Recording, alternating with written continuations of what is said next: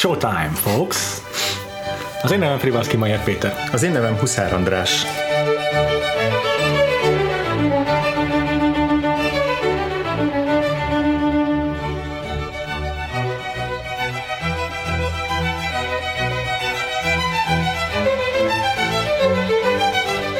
A heti témánk az All That Jazz, mint halálig zene, 1979-ből, Bob Fosse filmje. Um, nagyjából a saját életét vette alapul ennek a filmnek a történetéhez. Az ő um, a saját élete alapján megírt főszereplő Joe Gideon uh-huh. uh, szerepét Roy Scheider játsza, akit korábban a cápában láthattak a nézők fő, leginkább, és uh, leginkább szerintem egyébként egy B színésznek, B ligás színésznek mondanám őt. Hát ilyen végül is a 70-es éveknek több ilyen nagy nevű filmjében volt ilyen, hír, ilyen neves mellékszerep, mondjuk a francia kapcsolatban, Aha. akkor kevésbé nagy nevű, de volt a Maraton életre halára, ahol a Dustin Hoffman testvérét játszotta. Tehát általában ilyen Aha. mellékszerep, karakterszínész Aha. szerepekről mm, emlékszünk rá, de nyilván a cápa volt a, a leg, legelőkelő filmje, ahol ugye ő játszotta a helyi serifet. Igen. Az Old Dead Jazzről mit kell még tudni? A, nem az első filmje a Faszinak, bár nem, nem, nem, is mondanám a sokadiknak, hiszen eleve nem túl sok film rendelkezik, vagy nem, nem túl sok film dagasztja az ő filmográfiáját, mm. abból kiindulva, hogy valószínűleg ő a Broadway-en többet alkotott. Bob Fosse ugyanis uh, színházi rendező, koreográfus, és ez már a, ez a film már úgy szól a saját életéről, hogy már egy jókora renomé van rendelkezik ő eddigre. Igen, hát ugye néhány évvel korábban már Oscar-t is nyert a Kabaré című filmmel. Tehát is akár, hogy hiszen megverte a, a, a keresztapa rendezőjét, Coppolát a legjobb rendezőjét folytatott versenyben. Tehát igazából ő abszolút már ekkor egy filmesként is befutottnak számított. Igen, egész komolyan versenytek ők Coppolába bele, abszolút nem volt szándékos, hiszen csak egyszer úgy alakult, hogy mindig ugyanakkor jöttek Igen. ki a filmjeik, és ez a film is, nem, nem bocsánat, a, kereszt, a, a kabaré volt 72-es, ugye? És uh, nem emlékszem hirtelen mi volt a rákövetkező filmje Falszinak, amikor a, kereszt a Lenny, igen. Ki, a Lenny 74-ben, és azzal ismét versenytek egymással, de akkor Coppola nyert. Uh-huh. és ugye és akkor az évben a... pedig az Apokalipszis mostal igen, volt a verseny. Van. És, és egykor egyikük se nyerte el a legjobb rendezőnek díjat végül, de nem távozott üres kézzel azért az All That Jazz az Oscar gáláról a vágást abszolút megérdemelten uh-huh. megnyerte. Szerintem az elmúlt tíz év és a következő tíz év legjobb vágásnak járó díjat és az Old Jazznek kellett volna adni. Ezen kívül nem is tudom, mi, az írás talán még amiben nyert az Old Jazz, most hirtelen nem Mm, jelölték az biztos, tehát ezt legjobb, jelölték. Fi- jelölték legjobb filmre, legjobb rendezésre. Igen, nyert a zene, uh-huh. Ralph Burns szkorja, ami nem is meglepő, hiszen egy jazzes musicalről van szó, faltól falig zenével, nem, nem csak az imént hallhatott uh, Vangelis, uh, bocsánat, uh, Vivaldis volt a, a, a filmben, hanem eredeti betétel a tömkelege. Az operatőr jelölték, uh-huh. csupán díjra nem nyert a Giuseppe Rotunno, aki olasz operatőr, és már találkoztunk vele, mert a Casanova-nak is ő az operatőr. Fellininek egy hatalmas kollaboratőre, az Amalco, de Satiricon, és egyéb ennek együttműködés uh-huh. van közöttük, de ő fényképezte Terry Gilliamnek és a Münchhausen Báró című filmjét, többek közt azt hiszem. Igen, ezeket írtam föl. Mm. Azt hiszem, jelölték Roy Scheidert is, de nem nyert, emlékeim szerint. Szóval egy igazi Oscar Darlingról van szó, de azért mm. ebben az évben, ahogy mondtuk már, a, a, a, nem, nem ez az az egyedüli nagy versenyző abban a, a szezonban, hanem ott volt az apokalipszis most is többek között, szóval nem söpörte be az, ezeket a szabrocskákat ez a film se. Ja, ja, igen. Annak ellenére, hogy egyébként ha még így beszélni kell, beszélgetünk kicsit a renoméjáról, mm. akkor fontos tudni róla, hogy állítólag Stanley Kubrick azt mondta róla, hogy a le, azt hiszem az a legjobb film, amit valaha láttam. és ezt úgy, hogy meg is említik az nevét a filmben. Úgyhogy lehet, hogy, lehet, hogy ez volt az a film, ugye az, a, a, a, egy olyan kontextusban hangzik el a Kubrick neve a filmben, amikor Joe, Joe Gideon a saját uh, filmjét vágja éppen, és már teljesen ki van készülve, hogy nem igazán alakul a dolog, és akkor azt mondja Joe Gideon, hogy vajon Kubrick is depresszióba esik néha? És lehet, hogy az volt az a film, amire Kubrick azt mondta, hogy végre valaki megértett. végre valaki vászorra vitte a perfekcionizmus, az alkotói perfekcionizmusnak az összes buktatóját és gyönyörét és szenvedését, és van. végre saját, ugye mindig mondjuk, hogy fontos a reprezentáció, végre saját magára ismerhetett a, az egyik Pontosan. filmes főszereplőben. És akkor most beszéljünk is arról, hogy miről is szól egész pontosan ez a film. Hát igen, hát ugye, ugye említetted az operatőr kapcsán Fellini nevét, azért ez a film elég erős szálakkal kötődik a nyolc és félhez, amit Nagyon, ki, kiveséztünk már az előző fél évünkben. Igen. Ugye az is egy, egy, egy rendezőnek a, a magánéletéről És alkotói válságáról. válságáról szól, így van. Pontosan. És ez a film szintén Joe Gideon, az említett főszereplőnk, aki ugye Bob Fosse-nak egy elég evidens alter egója, Mhm. még hasonlóan is néz ki.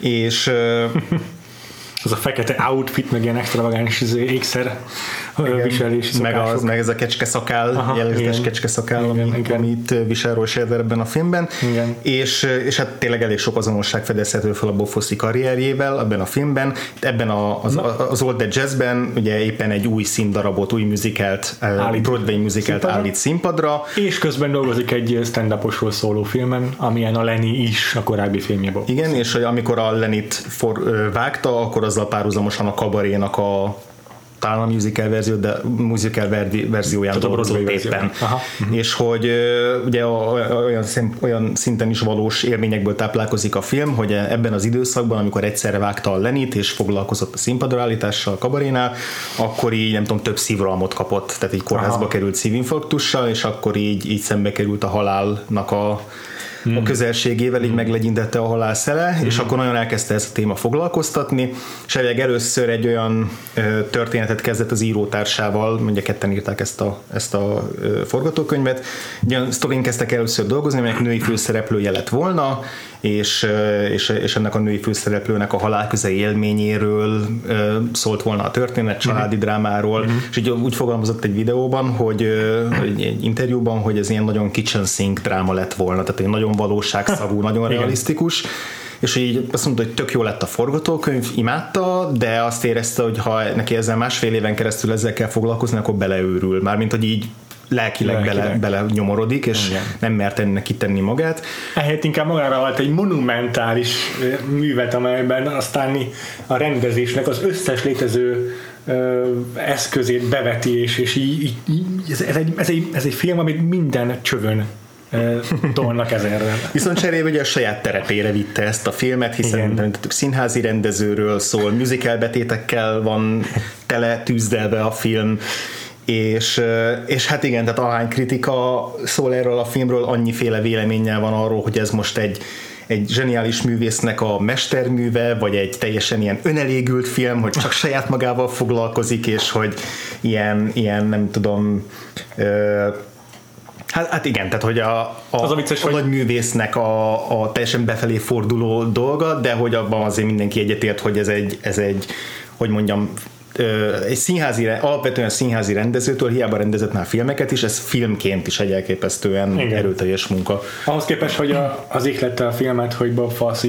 több szívrohamot kapott az előző film készítésekor, itt a néző kap állandó szívrohamot ennek a filmnek a tempójától. Tehát, hogy ez az, ami inkább bevállalt egy kitchen sink dráma helyett, amit valószínűleg egy karosszékben meg lehetne rendezni. Hát igen.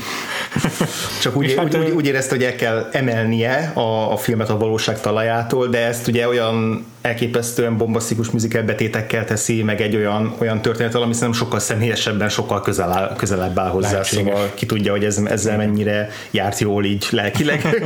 Igen, hát az biztos, hogy két csövön, vagy azért két végén égette a gyertyát, amit a filmbeli karakteren is lehet látni, mm. Joe Gideonen, de hát Bob Fosse 60 évesen hunyt el 1987-ben, Igen. ami azért szerintem fiatalnak számít akkor is. Igen. Amikor így először láttam ezt a filmet, ez egy éve volt talán, vagy másfél éve, tehát egy nem, nem, nem olyan nagyon régen, akkor egy viszonylag keveset tudtam Bob Fosse életpályájáról. Nyilván a kabaréról tudtam, meg tudtam, hogy egy legendás koreográfus, aki így forradalmasította a, a, a táncot a Broadway-en, olyan mozdulatsorok kötődnek a nevéhez, amit így azóta is próbál leutánozni mindenki, és, és akkor néztem ezt a filmet, akkor azon gondolkoztam közben, hogy így vajon, vajon ekkor már halálos beteg volt-e, vajon így egy-két évvel később már meghalt-e, mert hogy annyira egy olyan elképesztő félelem, kétségbeesés, rémület munkál ebben a filmben, a halálfélelemmel, ami, ami bennem valahogy azt a képzetet keltette, hogy itt egy ember az a, a set halandóságával viaskodik, de úgy, hogy már így küszöbön van a vég. És aztán olvastam utána, hogy még egy tíz évet körülbelül alkotott, vagy hát Igen. lehet, hogy tíz év nem körülbelül. volt, de... Uh-huh. Korábban abba hagyta a rendezést, tehát az utolsó filmje talán 84 Igen, igen, igen, még egy filmet rendezett ezután összesen az, igen. az utolsó filmjét. De, de annak ellenére, hogy, hogy, hogy még még élt ezután, tehát nem, nem, nem volt egy, egy olyan konkrét indító oka, hogy ma, mint egy uh-huh. halálos beteg, és akkor ezt próbál feldolgozni. Ennek ellenére tapinthatóan szól arról, hogy ő, ő hogyan próbál Halál. szembenézni azzal, hogy az élete véges, és hogy mivel nyilván tudja, hogy mennyit ivott, biztos drogozott is. És hát láncdohányos. Láncdohányos, és, és hogy ahogy mondod, hogy két végén, sőt inkább tíz végén égeti a gyertyát, hogy így nyilván tisztában volt, hogy ezzel az élet, életúttal nem fog 90 évet megélni. Uh-huh és akkor az összes olyan szorongás meg félelem, ami ebből, ebből fakad, az megjelenik ebben a filmben, akár az, hogy a magánéleteiben vajon kudarcot vallott-e, hogy sikerült-e tökére fejleszteni a művészetét, és egy olyan perfekcionista alkotót láthatunk ebben a filmben a Joe Gideonban, aki így mindig, mindig azt látja, hogy még mindig lehet jobb minden az életében. Tehát lehet jobb a, az a film, amit éppen megpróbál összevágni, és már mindenkinek elege van, már mindenki elégedett lenne a, a, a, a, a, produkcióval. a produkcióval, mert mindenki nevet, sír rajta, boldog, és ő még azt mondja, hogy nem fussunk neki még egyszer. És aztán, amikor kiakasztja ezzel a producer, de leülteti az új verzió, verzió elé, akkor a producer összeomlik, hogy hát ez sokkal jobb lett, ez az új verzió.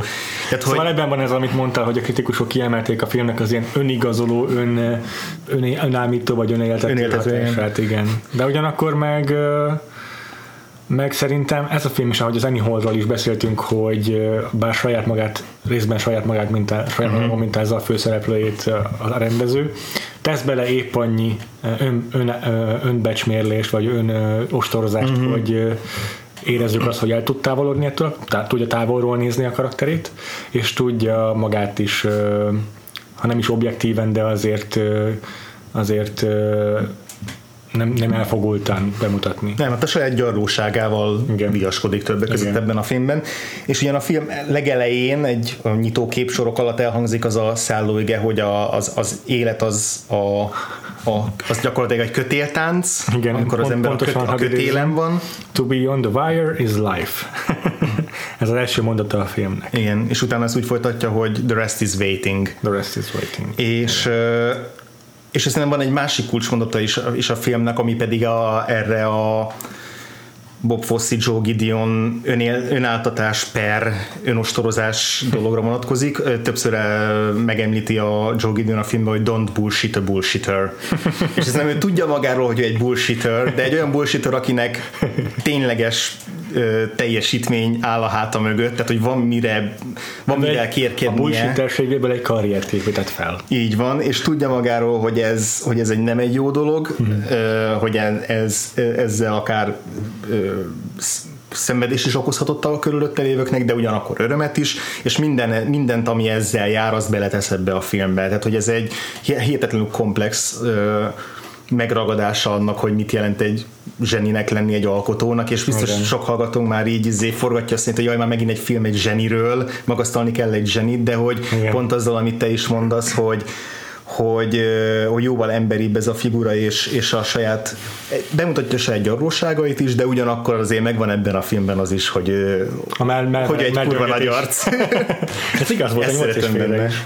Ez igaz volt a 8 és félre is, és szerintem még abban Igen. is benne van ez a konnotáció, hogy így a don't bullshit a bullshitter, mert most persze már fakulnak az emlékeim a filmmel kapcsolatban, Aha. de rémlik, hogy egy kicsit deja vu érzésem van azzal kapcsolatban, amikor volt egy jelent, amikor egy kritikus próbál beszélni vele a filmjeiről, uh-huh, ott is azért érezni azt, hogy így látszik, hogy nagyon mellé beszél az a kritikus, vagy hát ilyen inkább már, már, már pont, hogy mm, képmutatóan fogalmaz sokszor, és azért ezt tetten éri a rendező a filmben, ugye a, a, a Guido, és, és az is hasonló szerintem az a, az a, az a, az a, a amit adta, meg akar fogalmazni ezzel a Fellini, és nem, nem érnek itt véget a párhuzamok, hiszen nem csak ebben, hanem a monumentalitásában is hasonló ez a film, meg a negyedik falat való megtörésében, illetve a nőkkel való viszonyokban is hasonlók szerintem ezek a rendezők. Gyakorlatilag a, tényleg a, a, a Bob Fosse mindent beletett ebbe a filmbe, ami, hmm. ami, ami, ami saját magához köthető, és ami, amivel szembe kell néznie, és ami foglalkoztatja. Tehát ez tényleg annyira személyes film, annyira róla szól, de hogy annyi minden, annyira izgalmas figura ez a Bob Fosse, ezért jó ez a film, mert egy annyira izgalmas alak, izgalmasan tekint saját magára, de ugyanakkor a maga művészet, amit alkot, az is elképesztően izgalmas. Azért jó, hogy most vettük elő ezt a filmet, hiszen idén jön a Fassi Verdon című sorozat, Fassi slash Verdon, ami egy minisorozat lesz, ha jól mm, sejtem, igen. kábel televíziós csatornán Amerikában. Sam Rockwell játsza majd a Bob Fosse karakterét, és a Verdun, a másik név a címben, a Gwen Verdun, az első felesége, akitől sose vált el, viszont hosszú ideig nem éltek együtt, és közben voltak más szerelmei Bob Fosse-nak. Úgyhogy az ő kapcsolatukat fogja ez a, a sorozat feldolgozni. Ők egyébként egy forgatáson, vagy hát valamilyen közös munkagyanánt ismerkedtek meg, aztán talán pont a kabaré előtt, vagy nem tudom pontosan és ö, biztos, hogy elég viharos lehetett a kapcsolatuk, csak abból kiindulva, amit ebben a filmben látunk arról, hogy Joe Gideon és a feleségének milyen a viszonya. Hmm.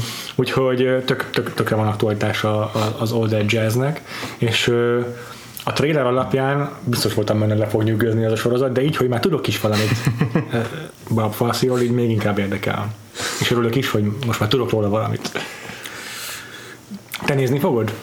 Nyilván, igen, igen. Uh, igazából most, amikor újra néztem az Old Edge-ezt, akkor egy picit, picit arra gondoltam, hogy biztos nagyon jó lesz a Fossi, de nem lehet olyan jó, mint amit a Fossi csinál, ja. de, ja. de, de azért de, de szurkolok azért, hogy, hogy tehát, hogy valamit meg tudjak, tehát hogy ne, ne csak arról hogy megpróbálják újra teremteni az ő stílusát, ha, mert, mert azt, azt imitálni lehet, de nem tudom, most itt nagy képen hangzik, de felülmúlni nem, vagy ilyen fellengzősen hangzik. Utolérni nem. Utolérni nem, igen. De, de hogyha, hogyha tényleg jól belemennek azokba a kapcsolatokba, amit ez a film is taglal, akkor, akkor azért izgalmas lehet. Meg hát mióta várok arra, hogy Sam Rockwell végre kapjon egy olyan szerepet, amivel nem csak egyszer táncol valami véletlenszerű izé, nyakategertokból, hanem végig tud táncolni. Milyen igaz. És hát nem, nem, is, nem, nem csak egy, hanem rögtön kettő Oscar jelölt, vagy Oscar díjas, azt hiszem színész van ebben a sorozatban, hiszen Michelle Williams játsza Gwen Verdant. Úgyhogy az egy igen, igen, igen. Elég jó renoméja van annak a sorozatnak, igen.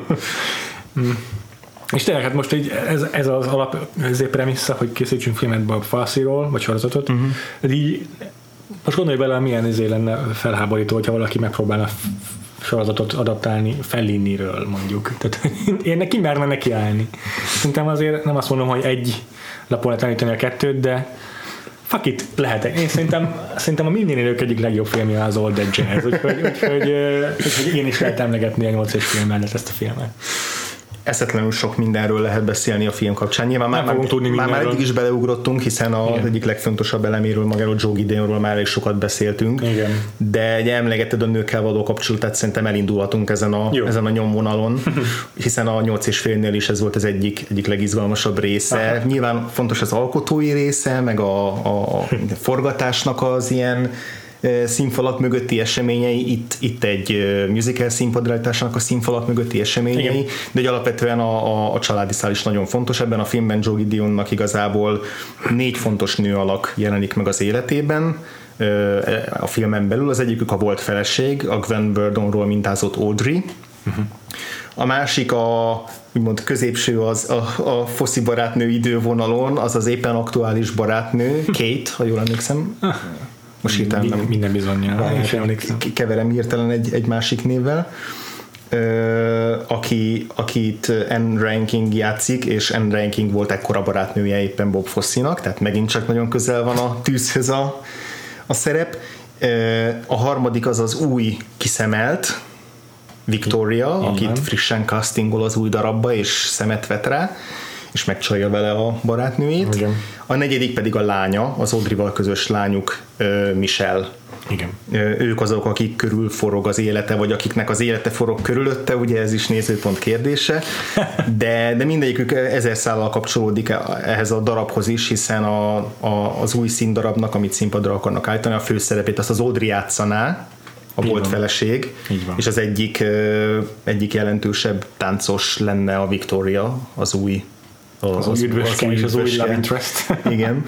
Igen. És ö, hülyesége rangsolni, de neked melyik Nem tudom pár, melyik párkapcsolat volt a kedvenced, vagy melyik női karakter, vagy vol- volt aki kiemelkedett, volt akit kevésbé szerettél? Hát ez igen nehéz megmondani, de a a lányával való viszonya volt szerintem a legcukibb és a, leg, a legjobb. Azt szeretem a legjobban nézni. Igen. Neked? Ö, nekem, ke, nekem is a, a, a lányával kapcsolatot imádom, hogy Földi Erzsébet játsza, akinek ez volt a, tudom az egyetlen szerepe, hát igazából nem folytatta a, Értem. a, a színészkedést. Aha.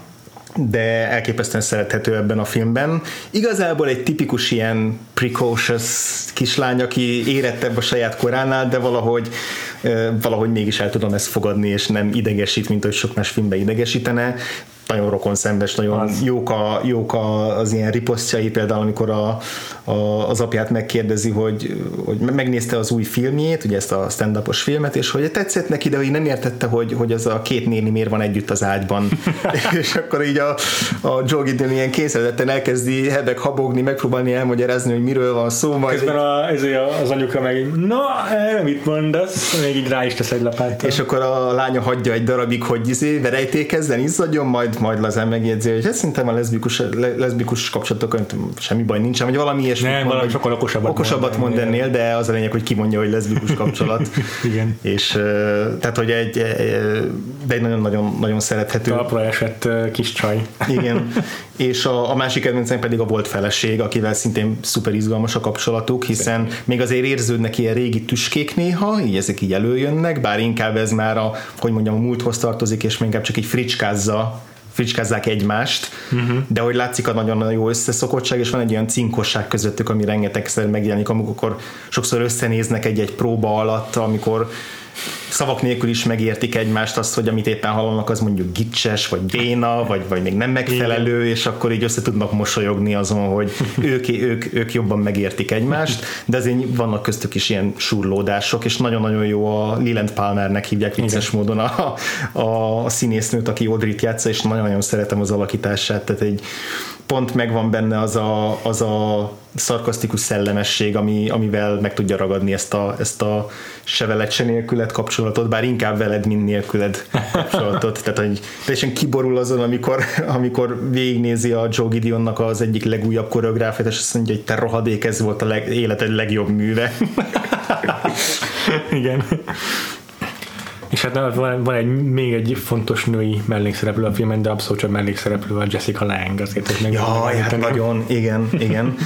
Róla mesél, mesél, mesélsz egy kicsit, és akkor megpróbáljuk, megpróbáljuk bevonni azt a rétegét a filmnek, amiről eddig még nem nagyon beszéltünk. Vonjuk be akkor, hát végül is ugye, amit, hát szerintem beszéltünk azért a halállal való szembenézésről, és Jessica Lange ehhez kötődik. Így van. És rajta keresztül kicsit beemelem akkor a filmnek a, az idővel való játszadozását is, meg a, a vágással való merész bánásmódját is, mert Jessica Lange egy, egy angyalt játszik tulajdonképpen, egy víziót. Uh-huh. És sokáig nem is biztos, hogy tudod, hogy ki ő. Az, azon kívül, hogy nyilvánvaló, hogy nem, nincs ott a jelenetekben. Egy olyan térben jelenik meg, ami egy szemlátomás egy absztrakt tér, egy ilyen Mind Palace jellegű tér, Igen. ahol mindenféle neondíszletek, meg ilyen színházi lomok, kacatok vannak így összeszervezve. És, és a kosztümje is olyan, mint egy extravagáns színházi kosztüm.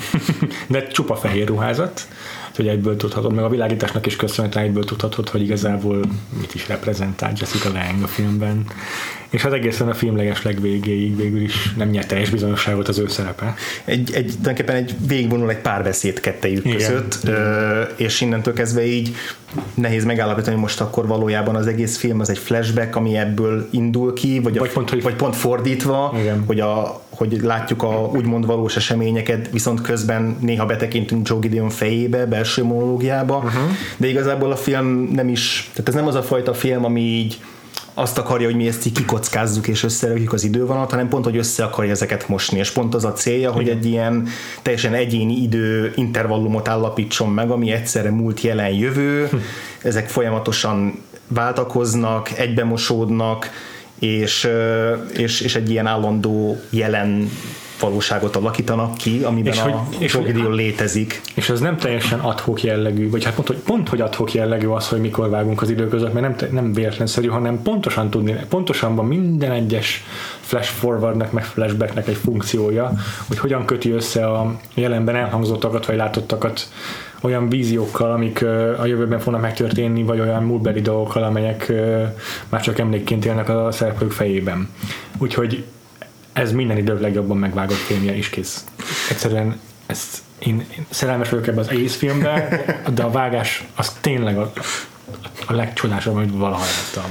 Uh, ahogy utána olvastam, a, már a forgatókönyvben is az időszerkezet az nagyjából mm-hmm. megvolt. Mm-hmm. Nyilván a végleges formája az a vágószobába dőlt el, és tehát ezzel véletlenül se az Ellen Heimnek a munkát akarom kisebbíteni. Ellen Heim óriási vágó, és ez egy, egy egyedüli, egyedüli Oscar díja, pedig ö, nem csak, hogy Bob Fosse-val dolgozott állandóan együtt, hanem ö, olyan olyan címek is fűződnek a nevéhez, mint az amerikai História X, ami már egy viszonylag késői alkotása, illetve hát a szintén sokszor az ide, idei valóban rengetegszer elhangzott Network című film is, az ő nevéhez fűződik. Valóban. És a Hair, ami szerintem még szintén fontos eh, korabeli film. Ami majdnem egy, talán egy évben Talán- is. igen, igen. 79-es film. Tényleg, igen. Hát így igen. azért ez is durva. Két, két, két ilyen erőteljes musicalt összevágni. Plusz, hogy, já- plusz, hogy játszik is a filmben, mert hogy a, a, nem, mert hogy a Joe Gideon által vágott filmnek ő a vágója valóban. Igen. és, és hogy már a- az előző filmben, a, a Lenny-ben uh-huh. is elkezdtek kísérletezni a vágással, már az eredetileg egy eléggé lineáris film lett volna, viszont ott az első vetítéseknél nem voltak elégedettek a reakcióval, és ezért elkezdték megbolondítani annak a, a, az idővonalát és aztán annak a tapasztalatait ültették át már tudatosan ebbe a filmbe, hogy jó, akkor ez a film viszont kezdettől végig legyen ilyen, és, és tervezzük meg előre. És hát tényleg, tehát nem, nem csak az idősíkok váltakoznak, hanem rengeteg réteg is, ugye beszéltünk arról, hogy van egy olyan réteg, ahol a, ahol a Gideon beszélget egy angyallal, Igen. a halál angyalával voltak Hát igen. éppen. Van egy következő réteg, ami a, a, a, a mi világunkban játszódik, a valóságban. Van egy olyan rétege, egy film a filmben, ahol vágja a filmet, és látjuk annak a filmnek az elkészültét, és az is visszhangzik később a filmben, és utal a John Gideon életének a pillanataira, hiszen az a jelenet sor, amit a Lenny alter ego filmből bevágnak, az, az szinte mindig az, amikor a stand-upos főhős a gyászöt stát, stációjáról beszél. Igen. Ugye a, a Igen. tagadástól az elfogadásig. Uh-huh. És ez visszatér később a filmben eléggé Igen. markánsan. Igen. És akkor van a, vannak a musical betétek, amik hol álomjelenetek, hol a, a, a Tényleg próba a folyamatnál. jelenetei, igen. Tehát ezek folyamatosan egymásra épülnek, váltakoznak, egymásra utalnak, hihetetlenül izgalmasan, és, és annyira tényleg pe- perfektül sűríti egybe a teret meg az időt, akár ezekben az álomjelenetekben is, meg a, meg a vízió jelenetekben is. Van egy flashback, amikor a, a gyerekkorába flashelünk vissza, meg az édesanyjához, és ott egy térbe belesűrít gyakorlatilag mindent, amit tudni kell erről az időszakról, és, ö, és tehát Érdekes, hogy ebben is szerintem részben azért a színházi tapasztalatai is szerepet játszanak, egy színházban Muszáj. van egy darab módon. színpad, és oda, oda muszáj többféle időt, teret egybe belesűríteni, belesűríteni. és egy, egy, egy jeleneten, egy, három fal között kommunikálni mindent a néző felé, amit tudsz. Viszont viszont az, hogy ezt filmnyelvre lefordítani ennyire profin csinálja, tehát szerintem azért erre eléggé kevesen képesek. Tehát, hogy a, nehéz azért az átjárás. Rengeteg olyan rendezőről beszéltünk, aki színházból érkezik, vagy szín, színdaraboknak a filmrevitelével kezdte a pályáját, akár Sidney Lumet-et is említhetnénk. Meg Ilya Kezen, akinek meg is gyűlt a baja az átállással. És épp ez az, hogy láthattuk, hogy azért nem mindig fordítódik le könnyen uh-huh. egy színpadi eh, adaptáció, hiszen sokszor ettől e- ilyen ilyen nehézkessé válik, meg túlságosan statikussá válhat egy film, hogyha Persze. nagyon a színházi reflexeinket próbáljuk beültetni, de szerintem ebből is látszik, hogy a Fosszinak a színházban is teljesen máshol járt az agya, és teljesen más próbált ott olyasmiket próbált megvalósítani, ami, amire mások azt mondták volna, hogy ez képtelenség. Hát emlékszünk, hogy Ilya Kezen korai filmjei tényleg azok, az, abból álltak, hogy egy bizonyos szögben le van helyezve a kamera a, a, a diszletek között, és veszi vagy egyszerre a két karaktert egy túlsátban, vagy pedig váltakozik a, a shot reverse shot között. Faszinál ez a módszer ismeretlen jó formán. nála nyughatatlan a kamera, forró körbe, egyfolytában vág. De nem lesz ettől egy ilyen zaklatott zilál dolog, nem, tehát minden nem, vágás mind, halálpontos. Minden vágás halálpontos, és minden kamera mozgás is pontosan megtervezett, és nincsen bennük semmiféle uh, esetlegesség mint amit ma megszoktunk az Igen. izgatott kamera, kamera mozgásoktól. Nem, hihetetlen jó ritmus érzéke van. Tehát egyszerűen tényleg ritmus érzék az, ahogy nem csak a, a koreográfiákat megvalósítja, hanem ahogy a, ahogy a vágásnak a ritmusát is megalapítja. Igen, igen. Meg megalkotja. És a, a, a vágás szinte mindig jelent, vagy hordoz valami többletjelentést, ahogyan arcokra, közelikre vált például bizonyos esetekben, azok annyira sokat hozzátesznek, és mesélik a történetet a vágások. Igen, vannak olyan ilyen nagyon rapid vágás pillanatok, amikor, amik általában akkor jelentkeznek, amikor a, azt érzékelteti a film, hogy a Joe Gideon állapota romlik, hogy rosszabbodik, hogy hirtelen valami rátör, akár egy szívroham, akár egy pánik.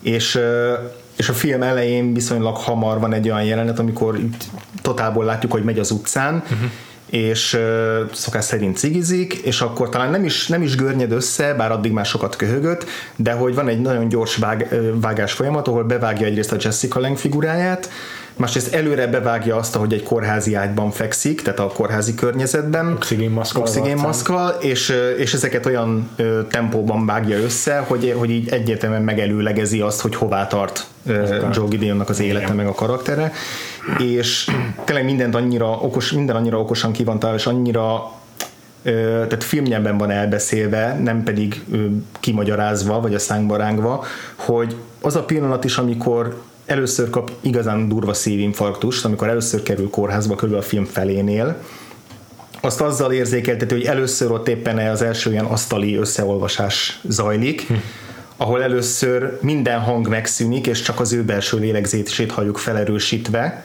Igen. Ö, majd van egy, egy, és minden, minden tehát hogy ott a, a hangkeverésnél minden hang így föl van sófolva az elvisetetlenség határáig. Tehát amikor egy, mit tenni, iszik vízből, és leteszi a poharat, akkor az így csattan a fülünkbe, és akkor van egy, van egy olyan pillanat abban a jelenetben, amikor így a háta mögött összetör egy ceruzát, ami Igen. egy jelképes nyilván, de hogy annak a csavaró hangerő, hogy így megcsattanás is brutális. A hang. És akkor utána, amikor így talán föl is áll, meg így elvonul, nem látjuk azt, amikor rosszul lesz összeesik oda annak hozzá, hanem talán két snit van talán összesen. Az első az, amikor a Jessica Lang először fellebbenti a fátylet. Egészen addig fátyol van az arca Igen, előtt. Tényleg. És az az első alkalom, amikor fátyol nélkül látjuk, tehát ugye ezzel is közelebb kerülünk ahhoz, hogy... Most felkészül valamire Jessica Lang. Igen, és a következő ember pedig már a, a volt feleséget látjuk, ahogy rohan, és, és kérdezik, hogy valami van, és mondja, hogy nem, nem, nincs semmi, és utána már a kórházban vagyunk. És ezzel, de ezzel a késéssel pontosan tudjuk, hogy mi történt, de még a volt felség sem mondja azt, hogy jaj, a fézé Joe összeesett, semmi ilyesmi, de mégis pontosan tudjuk, hogy mi történt azzal, hogy hogy, hogy ezekkel a képekkel kommunikálta felénk, hogy egy lépéssel közelebb kerül a halálhoz. Így van. Nem csak a képi történet mesélése izgalmas, tényleg a kamera kezelést én imádtam végig, hogy nincs egy olyan pillanat, amikor leszögezni a kameráját egy helyre lényegében, maximum a koreográfiák alatt, amikor muszáj végignéznünk azt, hogy milyen csodálatosan van színpadra vive egy, egy, egy tánc, de, a, de még a párbeszédek alatt is egyfolytában közelít, távolít, vagy körbeforog a kamera a szereplők körül, hihetetlen, hogy mennyire lendületes az egész filmnek a rendezése. Ami meg pluszban még hozzájárul az is, hogy a zene is ilyen propulzívan sodor elő mm. ez a jazzes ritmusával. Az egész film annyira sodró lendület, hogy elrepül lényegében ez a két óra. Én gyakorlatilag ezt a filmet így két és félszer megnéztem egy, egy, egy, egy. És tökéletes, hogy a, hogy valahogy így meg is feleződik a film a, még így stílusában is, hogy az első felében inkább a hangsúly még a, a próbákon van, hmm. és a színfalak mögötti, tehát betekinthetünk egy, tök izgalmas az önmagában, hogy betekinthetünk egy ilyen musical születésének a folyamatába, abba, hogy az első dalok megszületnek, hogy a koreográfia hogyan alakul ki, hogyan fejlő, fejlődik, hogyan változik, mit akarnak a producerek, akik által mindig valami tök más, sokkal kommerszebb dolgot akarnak, azt, hogy a Sinatra majd elénekelhesse a feldolgozást a musicalből, meg hogy az egész család beülhessen a darabra, Bob Fosse meg magasol lesz a a legjobb párbeszédek a filmben egyébként, amik a producerekhez kapcsolódnak. Amikor így e, e, a darab egyik jelenetében ilyen szexuális mozdulatokat tesz egy férfi meg egy női táncos egymással, és akkor oda súgja az egyik producer a másiknak, hogy na most vesztettük el a családi nézőközönséget, és még csak utána következik az a rész a darabban, amikor már félmesztelenül táncolnak a nők, és akkor hangzik el az, hogy nagyon most akkor Frank Sinatra-t is és és aztán a, a film második felében pedig, pedig egyértelműen már a, a fantáziák világa, ugye a kórházon belül a kórházba és a fantáziák világába tolódik át a hangsúly. Igen. Viszont ennek ellenére nincs az az érzésünk, hogy így egy ilyen törés lenne a filmben. Meg hogy átváltana hirtelen egy ilyen, nem tudom, kilátástalan melodrámába, vagy bármi ilyesmi. Pontosan ugyanaz a fajta e, e, valami elképesztő életteliség van ebben a filmben vitalitás. Tényleg inkább úgy néz szembe a halállal Bob Fosse, hogy nem, nem, a, nem, a, nem a véget várja, hanem hogy gyorsan be kell fejeznem mindent. És gyorsan még mindent be, bele kell zsúfolnom ebbe Igen. az időbe, amit csak, le, amit csak lehetséges, Igen. de a teste az, az cserben hagyja, és nem engedi már azt, hogy mindent bele zsúfoljon, de még, ő még mindent megpróbál. It's better to burn out than to fade away. Egyébként, a, a, ha, ha egy picit még beszéltünk így a színházi oldaláról a filmnek, Hogyne. Hogy, hogy imádom, hogy nagyon érződik, hogy ezt egy olyan ember készítette, aki kívülről belülről ismeri a színházi világot, mert annyi szuper jó apró részlet van elrejtve ebbe a filmbe. Most így ennél a nézésnél föltűnt néhány ilyen. Az egyik az, hogy amikor a producerekkel beszélgetnek az egyik ilyen próba előtt, amikor be akarják mutatni a, a Bob Fosse-be, akarja neki mutat, nekik mutatni, hogy hol, hol tart épp a darab, és hogy beszélgetnek egy folyosón, és, és közben mellettük ott nyújt egy táncos, és akkor az egyik producer ezt nem csináltad máshol. és hogy ez, ez szerintem önmagában egy tök vicces dolog, és hogy ez szerintem csomó nekinek eszébe nem jutna beletenni egy ilyen mozzanatot a filmbe, csak az, aki tudja, hogy egy ilyen próba folyamat meg izé során valószínűleg az épület összes emeletén, meg az összes sarkában valamelyik Persze. egy táncos valamit éppen gyakorol és nyújt és próbál, és hogy ez nem korlátozódik csak a táncteremre vagy a próbateremre. Ez volt az egyik ilyen, ilyen kis apró mozzanat, amit imádtam. A másik az, hogy van egy szereplője a filmnek, a Gideonnak az asszisztense, aki egy, sokszor így vezeti a próbákat, meg így elővezeti a táncokat vele gyakorol, dialógusa talán nincs is. Nekem nem rémlik, hogy, hogy szöveges szerep lenne, de rengeteget látjuk egy rövidebb hajú nő. Igen. És miután a Joe Gideon kórházba kerül, utána ugye összehívják a társulatot, hogy nem kell félni, most ugyan nem kaptok pénzt egy darabig, meg ki tudja, hogy lesz ebből a darabból valami, de, de próbálják így, tudod így, ilyen peptolokkal így puhítani, meg éltetni a népet, és akkor ott még egy ilyen vicces kórházi betétdalt is megpróbálnak ott gyorsan rögtönözni, hogy így mindenkit egy kicsit jobb kedve derítsenek, és akkor mindenki elkezd tapsolni, meg nevetni, és van egy snit, ahol mutatják ezt az asszisztens, és ő az egyetlen, vagy azon kevesek egyek, aki nem mosolyog, hanem ugyanolyan gondterhelt, mert ő közelebbről ismeri a foszit, és tudja, hogy ez... Hát itt, a itt, Joe gideon a, bocsánat, a Joe gideon mert az a nő egyébként a Fosszinak is az asszisztense, való életben is, de, de, hogy, de hogy ez egy tök jó karaktermomentum egy olyan szereplőnél, aki igazából egy háttérfigura, vagy egy ilyen kvázi kiemelt statiszta, és mégis odafigyel arra a, a film, hogy, hogy legyen egy egyéni reakciója, ami jelzi azt, hogy ő más státuszú és máshogy Igen. ismeri a, a Gideont. Igen. Számos aspektusa van még a filmnek, amiről szeretnék beszélni, de most kicsit mint tegyünk át magára Joe Gideonre. Oké, okay, oké. Okay. Azon túl, hogy Bob fosse a saját életi, tehát a saját maga lette ezt a karakterét. Nekem nagyon tetszik ez a gazdagsága a karakternek, hmm. hogy tényleg tele van elítélhető dolgokkal az élete, a viselkedése gyakran megbocsáthatatlan, és mégis lenyűgöző figura, és így, így nem, nem tudsz nem foglalkozni, mert nem, nem, megkerülhetetlen a karizmája, a kisugárzása, egyszerűen így levesz a lábadról akkor is. Nekem emiatt eleve döbbenetes, hogy Roy Scheider képes volt, mert én őt abszolút nem szeretem. Ah, igen? Ezt nem is tudtam. úgyhogy, úgyhogy már ez hatalmas meglepetés volt a filmben, aminek valamire örültem, hogy mennyire karizmatikus is tényleg hihetetlen kisugárzása van, és ezt már többször mondtam, de tényleg... De tényleg az első, tök fontos ennek a karakter, az első perctől megérts, hogy miért akar, miért akar mindenki vele dolgozni, Igen. miért raj, rajzzák körül ezek az emberek, akár a magánéletében, akár a szakmában, és miért, hogy... miért a producerek miért tűrik el az ő ilyen ö, maximalizmusát, ez, ez mind abból fakad, hogy ilyen egyszerűen magnet, ilyen magnetikus figura. Hogy... És persze vannak aspektusai a figurának, amelyeket 2019-ből nézve nem tudunk semmi módon megbocsátani, mm. de ettől függetlenül mm, a, a, a, amit elmondtál róla, tényleg ez a, ez, a, ez a magnetikussága minden, ezzel együtt sokkal inkább arra dől el ez a, ez a mérleg, hogy mennyire lenyűgöző mm. és mennyire uh, mekkora csáberő figura ez, amikor az, azok ellenére, hogy így tényleg szembenéz a saját uh, gyarlóságával, amikor beszél a, a, az aktuális szerelmével, és elmondja neki, hogy tehát azzal érvel amellett, hogy, hogy mennyire szereti, hogy igen, igen, is megkaphatok minden nőt, és meg is kapok minden nőt, de csak veled maradok. Tehát, hogy ezzel igen. akarja kifejezni az iránta érzett szerelmét és hűségét, hogy bár mindenkit megkapott, mégis vele van. De hogy ez mégis egy valami más dolog az ő számára. Igen. igen. Azért ebben érezni azt, hogy ez Bob Fosse nem úgy gondolja, hogy ezzel most felmenti magát mindenféle megcsalás és egyéb bűnök alól, hanem pontosan tudja, hogy ez mennyire álságos és ön, ön, ön, önáltató érvelés. Igen.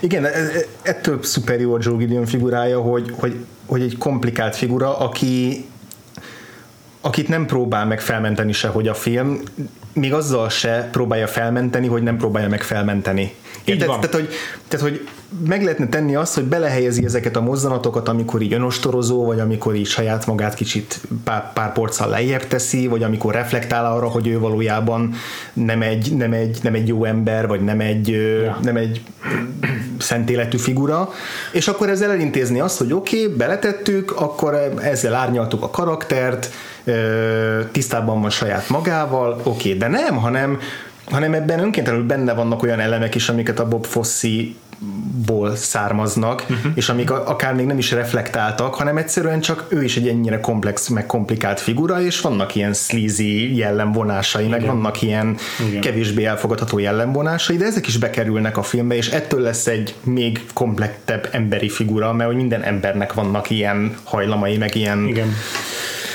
ott van a Dr. House, ami az elmúlt 20 évnek az egyik legtöbbet méltatott karaktere, tévés karakter és legjobban megírt tévés figurája. Na ő, neki az első pár évadjában a sorozatnak ő azzal tudta, azon, azon nézte el neki a néző az egyébként rengeteg személységét, hogy mennyire intelligens és sármos, és sármos figura. Aztán az írók érezték, hogy idő után ez már túl sok lesz, és ezt, ezt nem lehet azért túl sokáig húzni, hiszen mégis alapvetően egy elég szemét figura és az utolsó évadokban pedig átbillentek a túloldalra, ahol már csak az a nostorzás és, a, és az ön ö, büntetés volt a karakternek a fő jellemonása. Na ez a film, ez megoldja azt, hogy ezt két órán belül sokkal ö, organikusabban és sokkal komplexebben ábrázolja, és nem úgy, hogy binárisan, vagy így, vagy úgy lássuk a karaktert. Pont nemrég láttam egy videóeszét, talán tavaly készült egy videóeszé a House-ról, ami pont erről szólt, hogy a Gregory House igazából milyen jellem, milyen képet közvetít, milyen tanúságot vonhattunk le akarva akaratlan abból, hogy az ő segfejségét azt, azt mégis valamennyire karizmatikusnak állítja be a sorozat. Nagyon érdekes maga, majd belinkeljük a show notes-ba, meg neked is ajánlom, majd nagyon érdekes Jó, a videónak a narrációja is, van abban is egy jó pofa csavar. és, és elég, tehát a, ezekkel az idézeteket tényleg elég jó rávilágít arra, amit is mondta, hogy ez a sármos fej, hogy ez egy mennyire vonzó figura tud lenni a sármos és mennyi mindent el tudunk nézni azzal, hogy egy karizmatikus színész játsza. És tetszik, hogy a Joe Gideon szerintem nem egy sármos seggfejt játszik alapvetően. Ez nagyon fontos. Igen. Hanem, hanem egy nagyon komplikált és nehéz figurát, akinek rengeteg rossz tulajdonsága is van, de ugyanakkor rengeteg gyengétségre is képes ugyanígy. Uh-huh. Egy kedvenc dolgom az egész filmben, a nyitó jelenetben a, a szereplőválogatás során az, ahogy kezeli a, a visszautasítást Joe Gideon. Ahogy vissza kell utasítani a rengeteg embert, hiszen a film elején összegyűlik, nem tudom, száz ember, aki jelentkezne táncosként a darabjával, és a végére maradnak 20 körülbelül, minden ötödik embert el kell küldenie, és a montásban rengeteg olyan jelenet van, ahol oda megy valakihez, és ahogy elmondja neki azt, hogy, azt, hogy, hogy, hogy nem választhatja. Igen. És az az empátia, amivel ilyenkor fordul a táncosokhoz, ami tehát lehetne ez a Joe Gideon egy ilyen igazi segfej, ultraparaszt rendező, aki mindenkibe beletörli a lábát, és tönkre akarja tenni lelkileg, mert abból lesz majd a művészet, de nem ilyen, néha nehéz vele dolgozni, néha szemét is tud lenni akár, de ugyanakkor megvan benne a tisztelet a táncosai iránt, még akkor is, aki nem, nem is a táncosa, hanem csak egy jelentkező, és ahogy amilyen, amilyen arccal, meg amit így mindig kivár egy kicsit, és akkor mutatja, hogy nem, de az is egy mosolyjal teszi, a vállára teszi a kezét, és jelzi felé, hogy ez most nem annak szól, hogy neked nincs keresni valód a pályán, hanem hogy még nem vagy elég jó, vagy most, most, most nem te vagy a megfelelő ember számomra, és úgy engedje el az illetőt, hogy még ha dühös is, de, de ne, ne alázza meg. És ott van, ott van az a fontos történetszál is, ami meg az új főtáncossal kapcsolatos haldarabban, hogy úgy válogatják őt be, hogy azért így tudom én, nem biztos, hogy képes kiénekelni minden, nem biztos, hogy annyira jó a tudás. Igen, ez is tök nyitó mondásban, amikor így mutatnak néhány jelentkezőt, hogy énekelnek, és akkor a producerek így álmélkodnak, majd mutatják Viktoriát, hogy énekel, és akkor az egyik producer így a kezét a fülére tapasztva ilyen össze, össze ráncolt arccal csóválja a fejét, hogy csak ezt ne. Viszont a Gideonnak ugye tetszik ez a nő. Persze, és akkor nehéz megmondani persze, hogy most csak a, a szexuális vonzalom miatt castingolja elvevőt, vagy pedig tényleg lát benne valamit, mert azért az ilyen típusú filmekben általában szokott a kombináció igen, szokott, szokott az enni, hogy majd ezt a tehetséget kiemeli ebben film, nem nagyon. Hát El, elhangzik egy, egy próba során, azt mondja neki a Gideon, hogy nem tudok belőled nagyszerű táncost faragni, még valószínűleg jó táncos se, de jobb táncost igen. Ez igaz, viszont tényleg van az a jelenet a filmben, amikor sikerül egy nagyon nehéz táncmozdulatot kivitelezni a, a lánynak hosszas-hosszas gyakorlás után, és ott is azért bemutatkozik a Gideonnek is a, az kellő autoritások Ja. amihez viszont társul érzékenység is, mert mondjuk egy Stanley kubrick ezt úgy képzelném el, hogy 200 órán keresztül egyfolytában újra és újra próbáltatja, ameddig már össze nem esik a szegény táncos lány, de ő benne meg megvan az, hogy megfelelően elhelyezett mondatokkal, rövid mondatokkal oda, oda, oda mondja, amit kell, azt a pár szót tényleg, amit pontosan betalál Viktoriának, és sikerül neki megcsinálni a táncot, nagyjából negyedikre mondjuk. Hmm. Úgyhogy tényleg sikerül komplexen ábrázolni azt a személyiséget, és nem, nem úgy, ahogyan, ahogy már emlékeztük a Dr. House-t, hogy addig cseszegeti, ameddig már a, a szégyentől megcsinálja jól. és ez nagyon fontos. Igen. Akit még szeretnék, amit, amit még szeretnék emlegetni ezzel a karakterrel kapcsolatban, hogy szerintem rengeteg biográfiában látni hasonló főszereplőt, aki két, két végén égeti a gyertyát, a saját emberi kapcsolatait le, pusztító, maga körül mindenkit destruktívan De közben akkor a zseniális alkotó, hogy mégis mindenki imádja, és egyszerűen nem képesek őt elhagyni, mint barátjukat. És, a, és, és ez a film e- ebben a tekintetben is tökéletesen sikerül ezt kivitelezni, ezt a, ezt a dinamikát, hogy, hogy a néző is folyamatosan a pártján maradjon a szereplőknek, és, és ne is zökkenjen ki esetleg a, a, a, a, a történetnek a, a, a folyásából, vagy az ívéből. És ugye pont emlegette azt hiszem a múlt heti adásunkban is az idei Oscar kampányos filmeket. Igen. Na hát itt most nem tudok elmenni szó nélkül a Bohemian Rhapsody mellett, amelynek a főszereplője egy pontosan ilyen típusú csávó, mint a Joe Gideon. És sokkal jobban imádtam volna a Bohemian Rhapsody-t, hogyha ugyanezzel az empátiával, de át, ö, átfogóbb ábrázolással valósítja meg a Freddie Mercury karakterét. Mert nem tudom elképzelni, hogy, hogy, ne, hogy ne lehetett volna így megcsinálni ezt a filmet. Hiszen a Freddie Mercury abban a filmben egy passzív szereplő, oké, okay, jó formán minden jelenetben csak áldozat. Mindent elszenved, igen.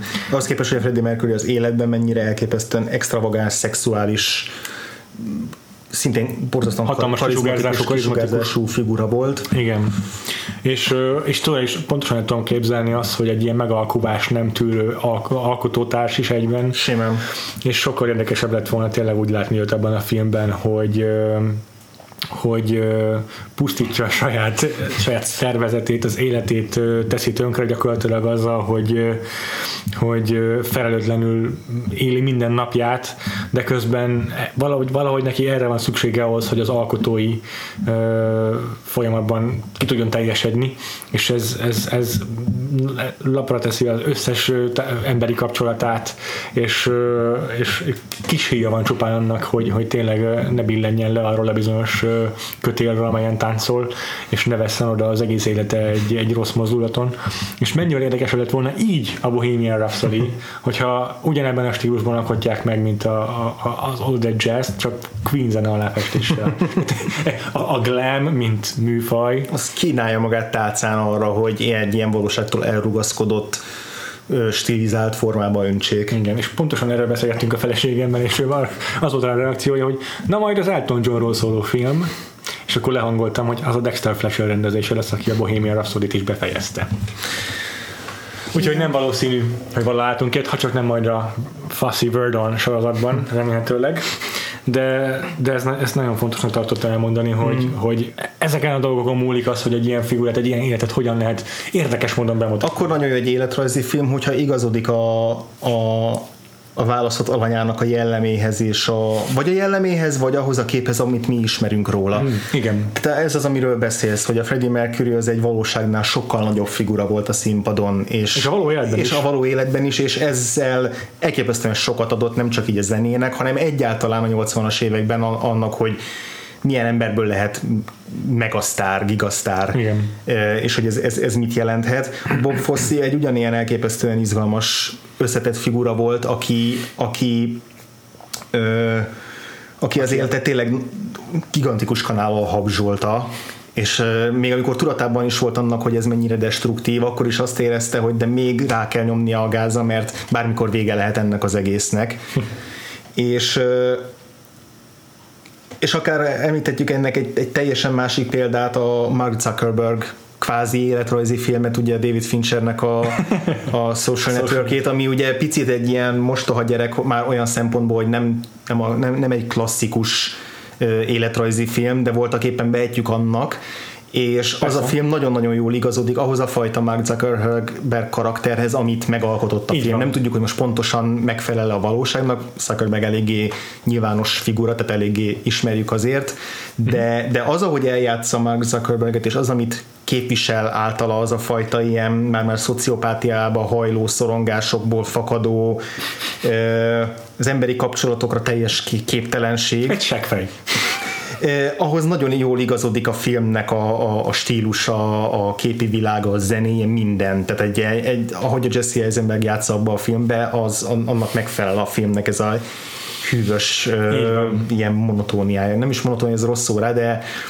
uh, ritmusossága. Igen, igen, igen, igen. Ez a film is zenei egész végig, nem csak amiatt, hogy nyilvánvalóan musicalről van szó, de a szerkezete is ö, olyan, mintha valami koncertot hallgatnék gyakorlatilag. Igen, ahogy ugye indul a film ezzel a, a Vivaldi-ra koreografált a, a napkezdése, a montázsa, Joe Gideon. Újra és újra megjelenik és menetrend, mint egy, mint egy met, metronóm újra és ugyanazokkal újra, a mozzanatokkal. Gyorsabban zakatoló metronóm. És, és közben látjuk, ahogy, ahogy, ahogy romlik az egészségi állapota a Joe Gideonnak, és közben viszont nem változik a körítés. Tehát az, hogy amikor a, az utolsó ilyen montázsok egyikén, amikor már így szarrá köhögi magát szerencsétlen a zuhany alatt, és utána már így borzasztó rosszul neki, és azt az It's Showtime folks is már alig bírja kimondani.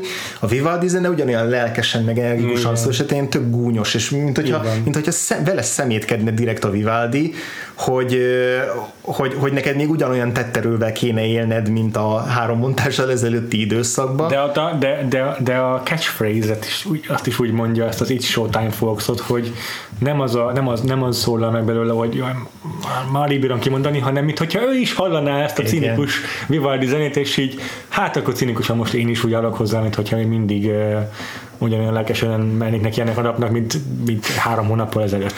Igen, és rengeteg ilyen önironikus vagy gúnyos visszatérés meg ismétlődés van. Igen. Például amikor a, egyszer kérdezik tőle a stand-upos filmje kapcsán, hogy így befejeztük már, és akkor azt mondja, hogy igen, befejeztük, jó lesz így. és a film végén, amikor ez visszatér egy ilyen, egy ilyen képzelt párbeszédbe, akkor erre már azt mondja, hogy, hogy, hogy nem lehetne újra csinálni az egészet, Persze. ami már nyilván az életére vonatkozik. Igen. Tehát, hogy itt megint a film meg a valóság, ami ott az utolsó szakaszban már minden össze, összemosódik. Az alkotóknak, meg a történet mesélőknek a, a történethez és az élethez fűződő ilyen kettéváltozatlan viszonya is megjelenik ebben. Igen. Maguk az életük is Igen. olyan, mint egy regény, vagy egy mese, amit elmesélnek. Még szeretnénk kicsit beszélni magukról a dalokról, meg a betét dalokról. Jó, beszéljünk. Ugye, ahogy emlegettem már, Ralph Burns zeneszerző meg is nyerte az Oscar díjat. Ez egy nagyon fura kategória volt akkoriban. Hmm. Best Music, Original Song Score and its Adaptation or Best Adaptation Score. Előző évben még két külön kategória volt zeneileg. Volt az Original Score és az Adaptation Score. Uh, akkor jelölték Adaptation Score-ban például a Wiz című musicalt, a Sidney Lumet musical Az eredetiben meg ugye a Giorgio Moroder meg is van. nyerte, meg a Így Days van. of Heaven-ért a Morricone-t is jelölték abban az évben. Úgyhogy éppen most vagyunk egy ilyen átmenetnek a Aha. szemtanúi, hogy itt már egybe vonták valószínűleg két kategóriát, és akkor később már csak az original score maradt, és most már nem is díjazzák az adaptált zenét. És hát igen, ez is egy, ez is egy vegyes zene, mert hogy, mert hogy rengeteg standardből áll, tehát hogy az, amiket elénekelnek uh-huh. a szereplők, azok általában nem e- egy-két kivétellel tőle eltekintve nem ehhez a filmhez íródtak, viszont ehhez vannak áthangszerelve mm-hmm. és mm-hmm. átdolgozva, mm-hmm.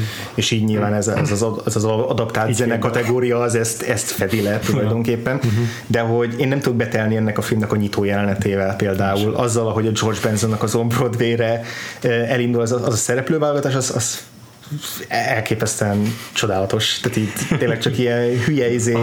Ott a vágás is mesteri. Hát minden. Nincs egy, egyszer-kétszer bevágnak, beúsztatnak dialógusokat, de alapvetően mindent, amit tudni kell akkor a Joe Gideonról, amit erről a arról, hogy mit látunk egyáltalán, mm, hogy hogyan zajlik egy ilyen szereplőválogatás, mindent, és, és hogy megjelenik az összes szereplő a közönségben, ott vannak a producerek, ott van a darabnak az írója, aki azon sok ké, már akkor kétségbe van esve, hogy vajon mi lesz az ő kis librettójával, ott van a feleség, aki ugye a főszerepet fogja játszani, a volt feleség pontosabban, Igen. ott van a lánya, akikkel együtt nevetnek az ilyen bénán csetlő botló táncos jelölteken, és minden viszony a producerek és a volt feleség között, a Gideon és a lánya között minden már kirajzolódik ebben az egy montásban, ami gyakorlatilag végig az on Broadway-re van hangszerelve. Uh-huh. És kurva jó, hogy maga a tánc koreográfia és az on Broadway-re van vágva, Igen. a ritmusa, Igen. miközben tudjuk, hogy nem az szól, ott a helyszínen, mert látjuk, hogy valaki zongorán játszik, tehát ott nyilván teljesen más zenére ö, zajlik a válogatás, viszont ezzel mégis létrejön egy gyakorlatilag egy önálló koreográfia ebből a ebből a folyamatból, meg ebből a menetből, és így tényleg így minden egyes snitet ki tudnék emelni belőle, hogy mennyire jó, de, de van, a, van a közepén, azok a legjobbak benne, amikor még nagyon sokan vannak, amikor még hatalmas tömeg, Igen. és akkor sokszor van, hogy, na, hogy felülről veszi őket a kamera, van, hogy hátulról, és van egy olyan, amikor hátulról veszi a kamera azt, hogy így mindenki így felemeli a kezét egyszerre, és azt ugye többször be is vágja Igen. egymás után, hogy a Godár szokta vágni a, a jeleneteit, hogy így megismétli ugyanazt az esnitet ilyen egy másodperces késéssel, és ezzel ki, kihangsúlyozza ennek a szépségét, és ez kurva jól néz ki. Igen. ha már ugye a film elejét kibeszéltük, ugorjunk gyorsan a végére is. Már is?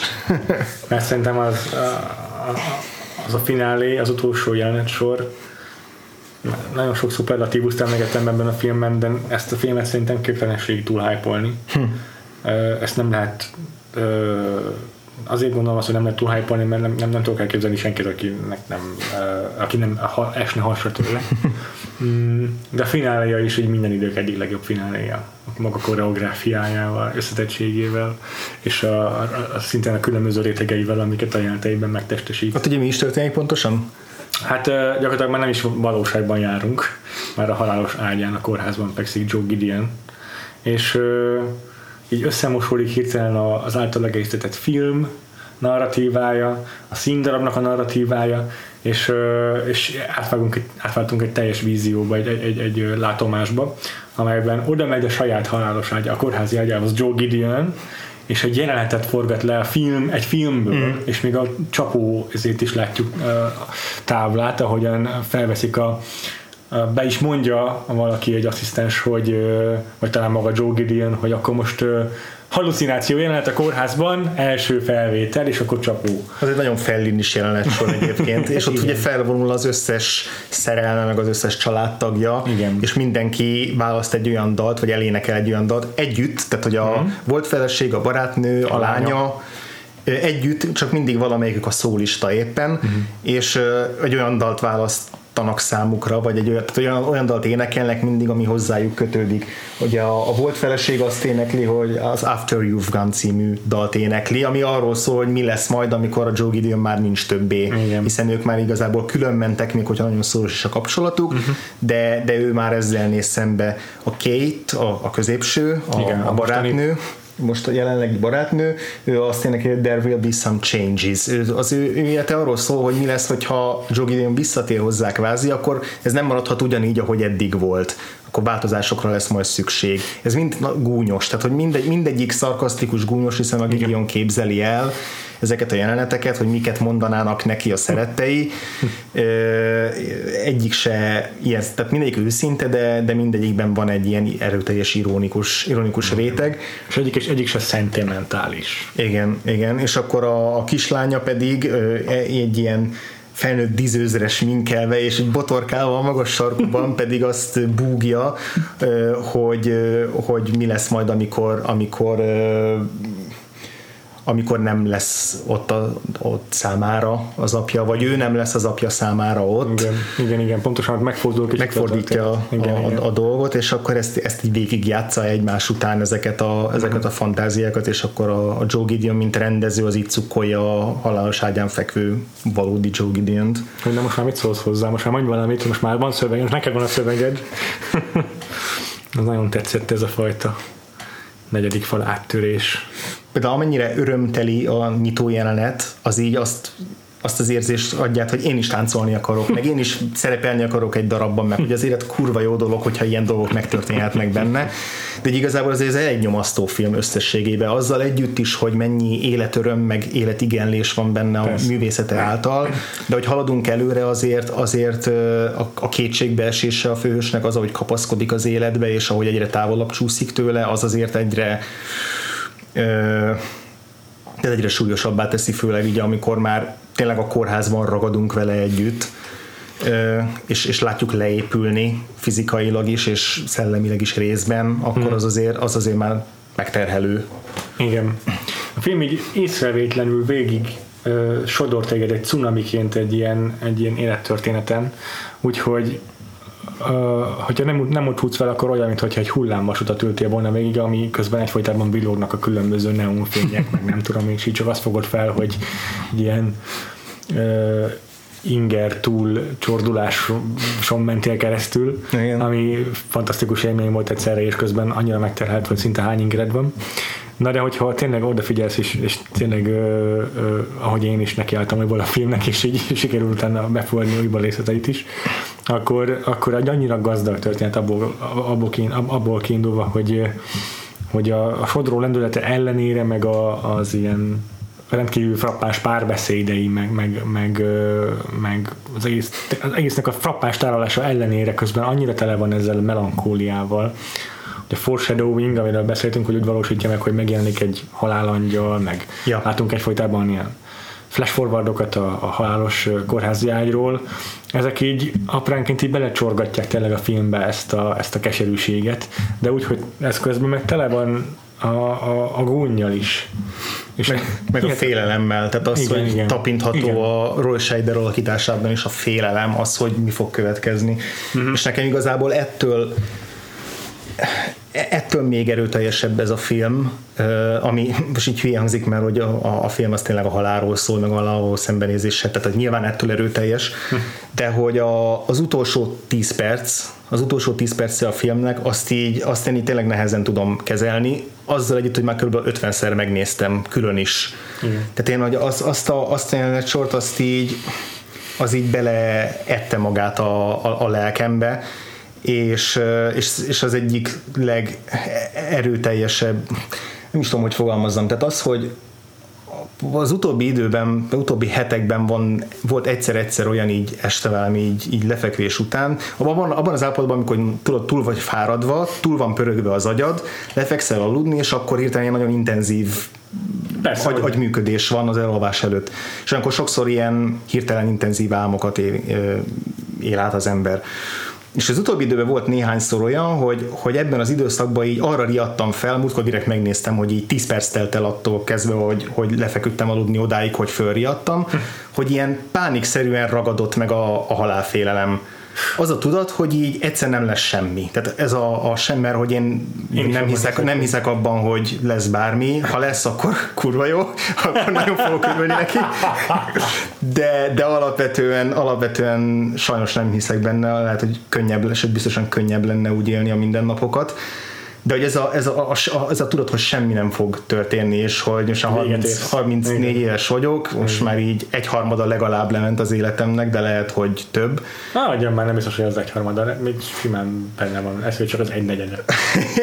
sosem lehet tudni, de egy persze, sosem lehet tudni. Igen. Sosem lehet tudni, és, és mondom, most az utóbbi időben volt egyszer-egyszer, amikor így tényleg ilyen pánikszerűen, ilyen korábban nem nagyon volt, hogy így pánikszerűen megragadott ez a dolog, és hogy ez a film, nem azt mondom, hogy segít ebben, de hogy, de hogy azért nézem újra, újra, meg újra, meg újra ezt a 10 percet, hogy átéljem azt a, meg hogy, á, hogy, hogy áté, meg átéljem ezt a félelmet és ezt a gondolatot, mert ahogy az utolsó 10 perc, ami valami nonsens, tehát ha elmondjuk valakinek, hogy milyennek a filmnek az utolsó 10 perc, ez nevetséges. Persze. A Joe Gideon megálmodik magának egy olyan utolsó nagy fellépést, egy fantasztikus sót, ami az ő éltetéséről szól, elköszön az élettől, mindenki ott van az életéből, mindenkivel az élet, tehát mindenkitől úgy tud elbúcsúzni, hogy az teljes legyen, hogy a, fele, a volt felesége rámosolyog, a, még a nagy vetétársa is így kénytelen kelletlen, de kezet fog vele, tehát hogy körülötte mindenki mi, mi, mindenkivel el tudja rendezni az életét, és, és egy ilyen óriási nagy show-val tud elköszönni az a élettől, nagy a nagy fináléval.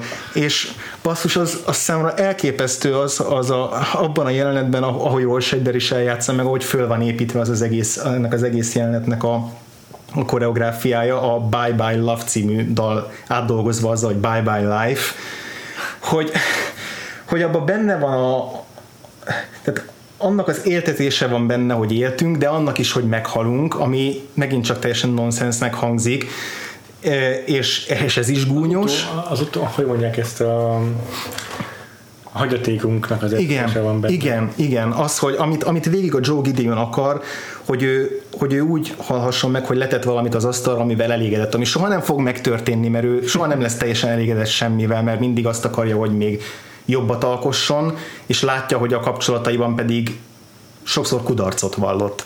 És ezt az élményt megpróbálja egy ilyen fantázia jelenetben lekerekíteni, és teljessé tenni, és közben az egész mégis végtelenül morbid, hogy egy, egy ilyen, egy ilyen túlvilágított, túlcsorduló, túl, túlcsorduló showműsorral köszön, köszönjön el az élettől, meg saját magától, és muszáj kiemelni Ben Verint, aki a műsorvezetőt, a konferenciét játsza, korábban tévéműsorban láttuk őt néhányszor, mármint egy, egy olyan tévéműsorban, amit a Joe Gideon néz a kórházi ágyról, és ő az, aki lebonyolítja, aki szerintem fergeteges ebben a jelenetben, mm és most olvastam egy, egy, egy írásban, valaki azt betette fel én elméletként, hogy, hogy, hogy vajon ki lehet ő a képzeletében, és mi van, ha ő már a sátán, vagy az alvilág képviselője, aki így itt már így átveszi a Gideont, mert hogy van benne valami fenyegető, és még ez a része igaz, hogy így ebben a show bájmosolyban, amivel Denverin játsza ezt a figurát, ebben a vigyorban. Nem szeretem az ilyen headcanon dolgokat, képzeletbeli. De hogy ha nem, ha nem is igaz, ha, ha nem is erről van szó, akkor is van valami, mondom, van valami morbid abban, hogy mennyire vidám ez a jelenet, vagy mennyi, nem is mennyire vidám, hanem hogy mennyire Uh, így, cukormázas. Igen, ez jó szó, mennyire cukormázas, és közben arról énekelnek, hogy mindennek vége. És én még... Azt bírom benne, hogy bocsánat, hogy Semmi, nyugodtan, bocsánat. Bírom benne ezt, hogy közben az egy gunyoros is. Igen. Hiszen mindenkit úgy konferál fel a tévéműsorban ez a figura, hogy legjobb barátom, hatalmas izé, humanista, meg nem tudom, és akkor amikor ez a ember, csodálatos ember, akkor meg úgy konferálja fel, igazából ez egy nagy senki, nem is igazán ismerem, és az embereket se tett soha semmit. pontosan, tehát már a felvezetése is így ironikus ezzel. De de tényleg az a, az, a, az, az már, már üdvözült mosoly, amivel, amivel végig, végig játszák ezt a, ezt a darabot, Igen. vagy ezt, a, ezt az utolsó számot. abban, tehát én még eddig, mondom, 50-szer újra néztem, én még eddig nem tudtam úgy, újra, úgy megnézni, hogy ne zokogjak, de úgy, hogy így rászkodok az zokogástól. Tehát egyszerűen elké, iszonyatosan mélyen meg felkavar engem ez a jelenet sor azokért, amiket elmondtam, mm-hmm. azzal, hogy Bob Fosse így próbált szembenézni a majdani halálával ebben a filmben, így egy utó, előre megírva a saját nekrológiát, és e, hogy egy ilyen jelenettel bepróbálja belesűríteni azt, hogy miért akar még élni, és aztán ahogy lezárja a film azzal az egyszerű snittel, amikor így rá zárják a, a, a halottizsákot, ami egy megint csak egy brutális Igen. Ö, zárlata a filmnek, és hogy közben egy ilyen Spike Lee-s, Dolly Shuttal búcsúzunk el tőle, ahogy, közelít ahogy a, közelít a halálangyala felé, és én is azt akarom, hogy a Jessica Lange fogadjon majd ott abban a pillanatban hogy nem tudom, nekem ez, tehát ez az egész mindig, mindig, valamelyik pillanatban mindig, mindig teljesen kiborulok, és, és ez köszönhető a zenének is,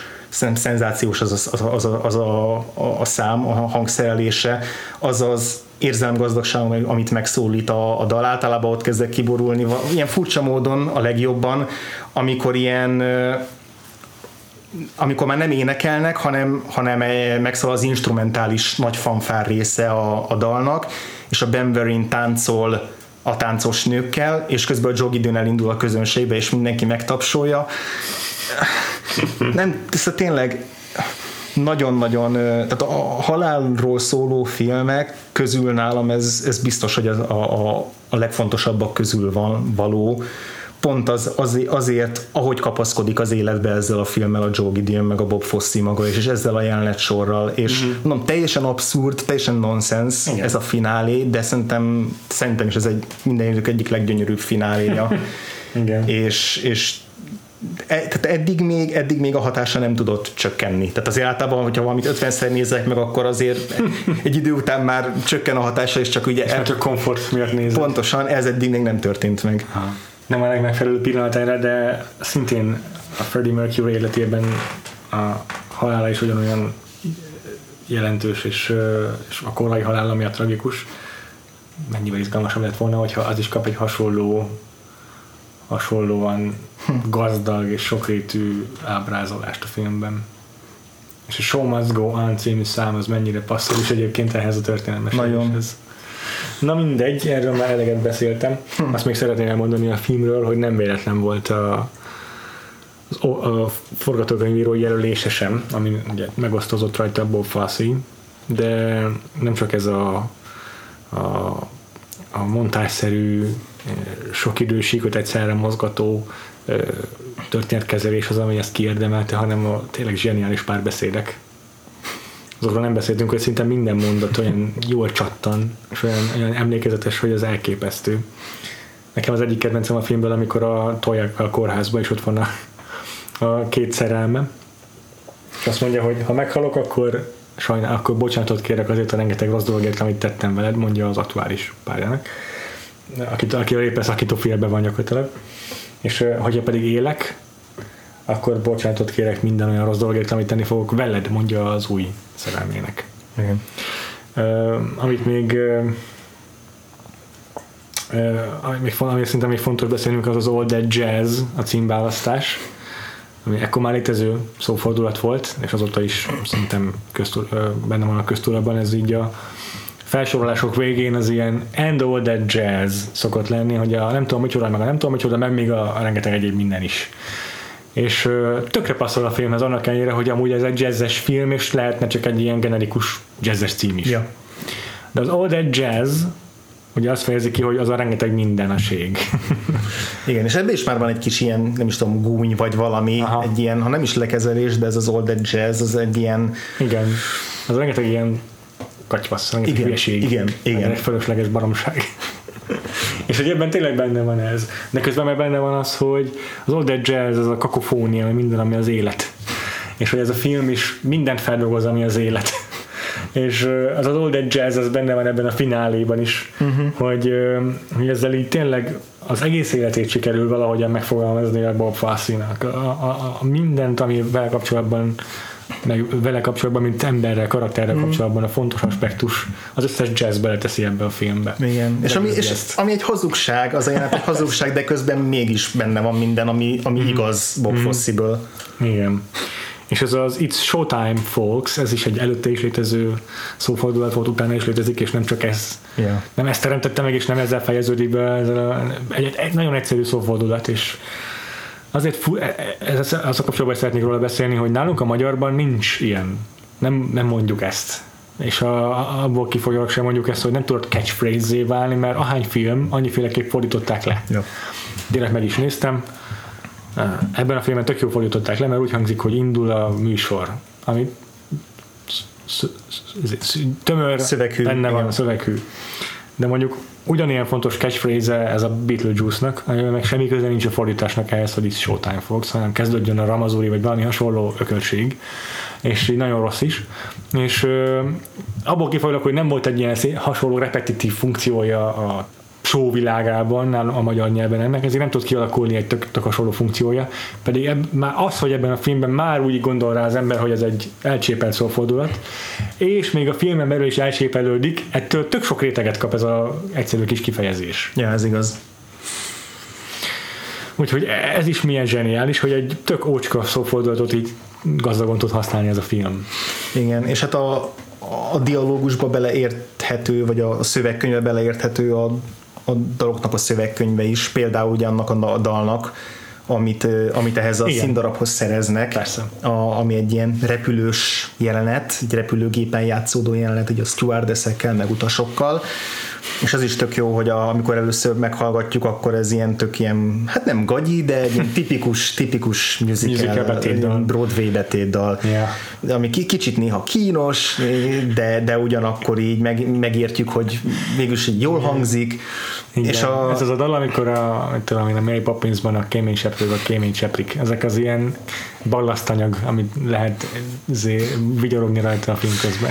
és, és ahogy a film közben egy, megint csak egy hosszú, több mint 10 perces jelenet sorban látjuk azt, hogy mihez kezd ezzel a dallal Joe Gideon, és a, igazából már az első koreográfia is tök jó, amit szervez rá, már az is szórakoztató, uh-huh. amit bemutat a, az első fele ennek a darabnak, amit bemutat, az is így megállná önmagában a helyét, és azzal persze elégedett az összes producer, de ugye utána jön a, az, a, az, az, az, az erotikában gazdag, és ugyanakkor meg ilyen, az is ilyen elég sötét hangulatú, ez az erotika címet viselő Igen. második felvonása a dalnak ami egyrészt, egyrészt szexual, szexualitás terén ilyen elképesztően merész és bátor az, hogy minden nemnek mindenfajta teste mindenhogy, mindenféle kapcsolatba kerül egymással, kapcsolatba kerül egymással és, és mindenféle, tehát hogy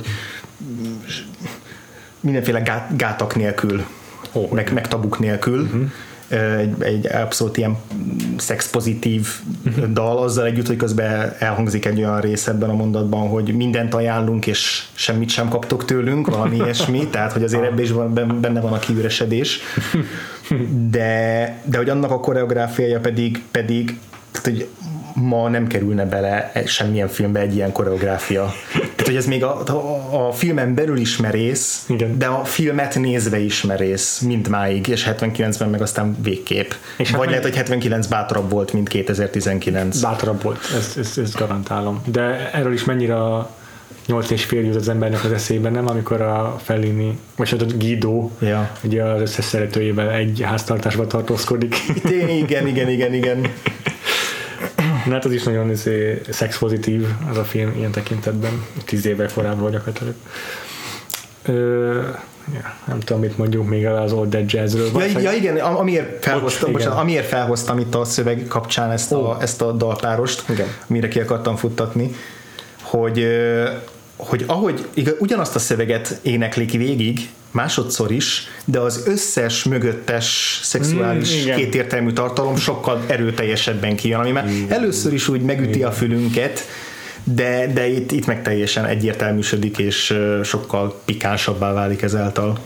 De még mi... szeretném gyorsan ezért záró gondolatként hozzátenni, hogy a, a Better Call Saul úgy, úgy tűnik, hogy a Saul Goodman egy 70-es évek gyerekeként nőtt fel, mert az első epizódban ebből a filmből is idéz, meg a Networkből is, amik egymás után jöttek ki egy, év, egy, egy év eltéréssel. De hát ebből a filmből rengeteg-rengeteg idézet van mindmáig, Aha. filmekben, sorozatokban. A, a, a, a Leftovers-ben is volt egy epizód, ami ilyen ismétlődő napi rutint ö, ábrázolt a Matt Jameson a pap karakterrel, az is szerintem visszavezethető eddig a filmig. Ja. Viszont nyilván mások is használtak ilyet, de ennyire hangsúlyosan ennél a filmnél. A BoJack horseman én nem nézem, de volt egy epizódja, amiben valamilyen darabot akartak színpadra állítani, állítólag eléggé. A kabaira és erre is. Abszolút annak a, úgy mondjam, képi világa meg megvalósítása az, az, az, az passzolt erre. A Billions című kedvenc ponyva sorozatomban az egyik figura, az egyik ilyen, ilyen tőzsdecápa, a, a második évad elején belenéz a tükörbe, és úgy indul a, a munkába, hogy it's showtime folks, tehát hogy hajszál pontosan megidézi az a film is, a, tehát a popkultúrában teljesen beleívódott. Igen. A, nem csak ez a szlogen, ahogy te mondtad, ami már korábban is létezett, hanem ennek a az a, a előadás módja Ja. És hát ebben a filmben felbukkan Wallace Shawn, az e, e, minden idők legelső Vakfold podcast adásának a főszereplője. Ezt csak még szeretném megjegyezni. Illetve egy másik vicces meg, casting a Joe Gideon fiatalkori verzióját egy bizonyos Keith Gordon játsza, aki ma már inkább rendezőként tevékenykedik, és rengeteg sorozatban rendezett, többek között a Leftovers-ben is, illetve talán a Better Call Saul-ban, ebben nem vagyok százszerzelékig biztos, de egy ilyen veterán tévés kábel sorozatos rendező ma már. Nagyon vicces, hogy ő még Igen. ebben a filmben a, a fiatalkori verzióját alakította a, a, a Gideonnak, és azt hiszem a Dressed to Kill-ben pedig a Brian De Palma filmen belüli alter egójának játsza a fiatalkori verzióját, és ez talán egy évvel később vissza így eléggé jól ráállt itt a gyerekkorában vagy kamaszkorában erre a szerepkörre. És gyorsan eltanultam, hogy letetett a két rendezőtől valószínűleg. Azt tudni.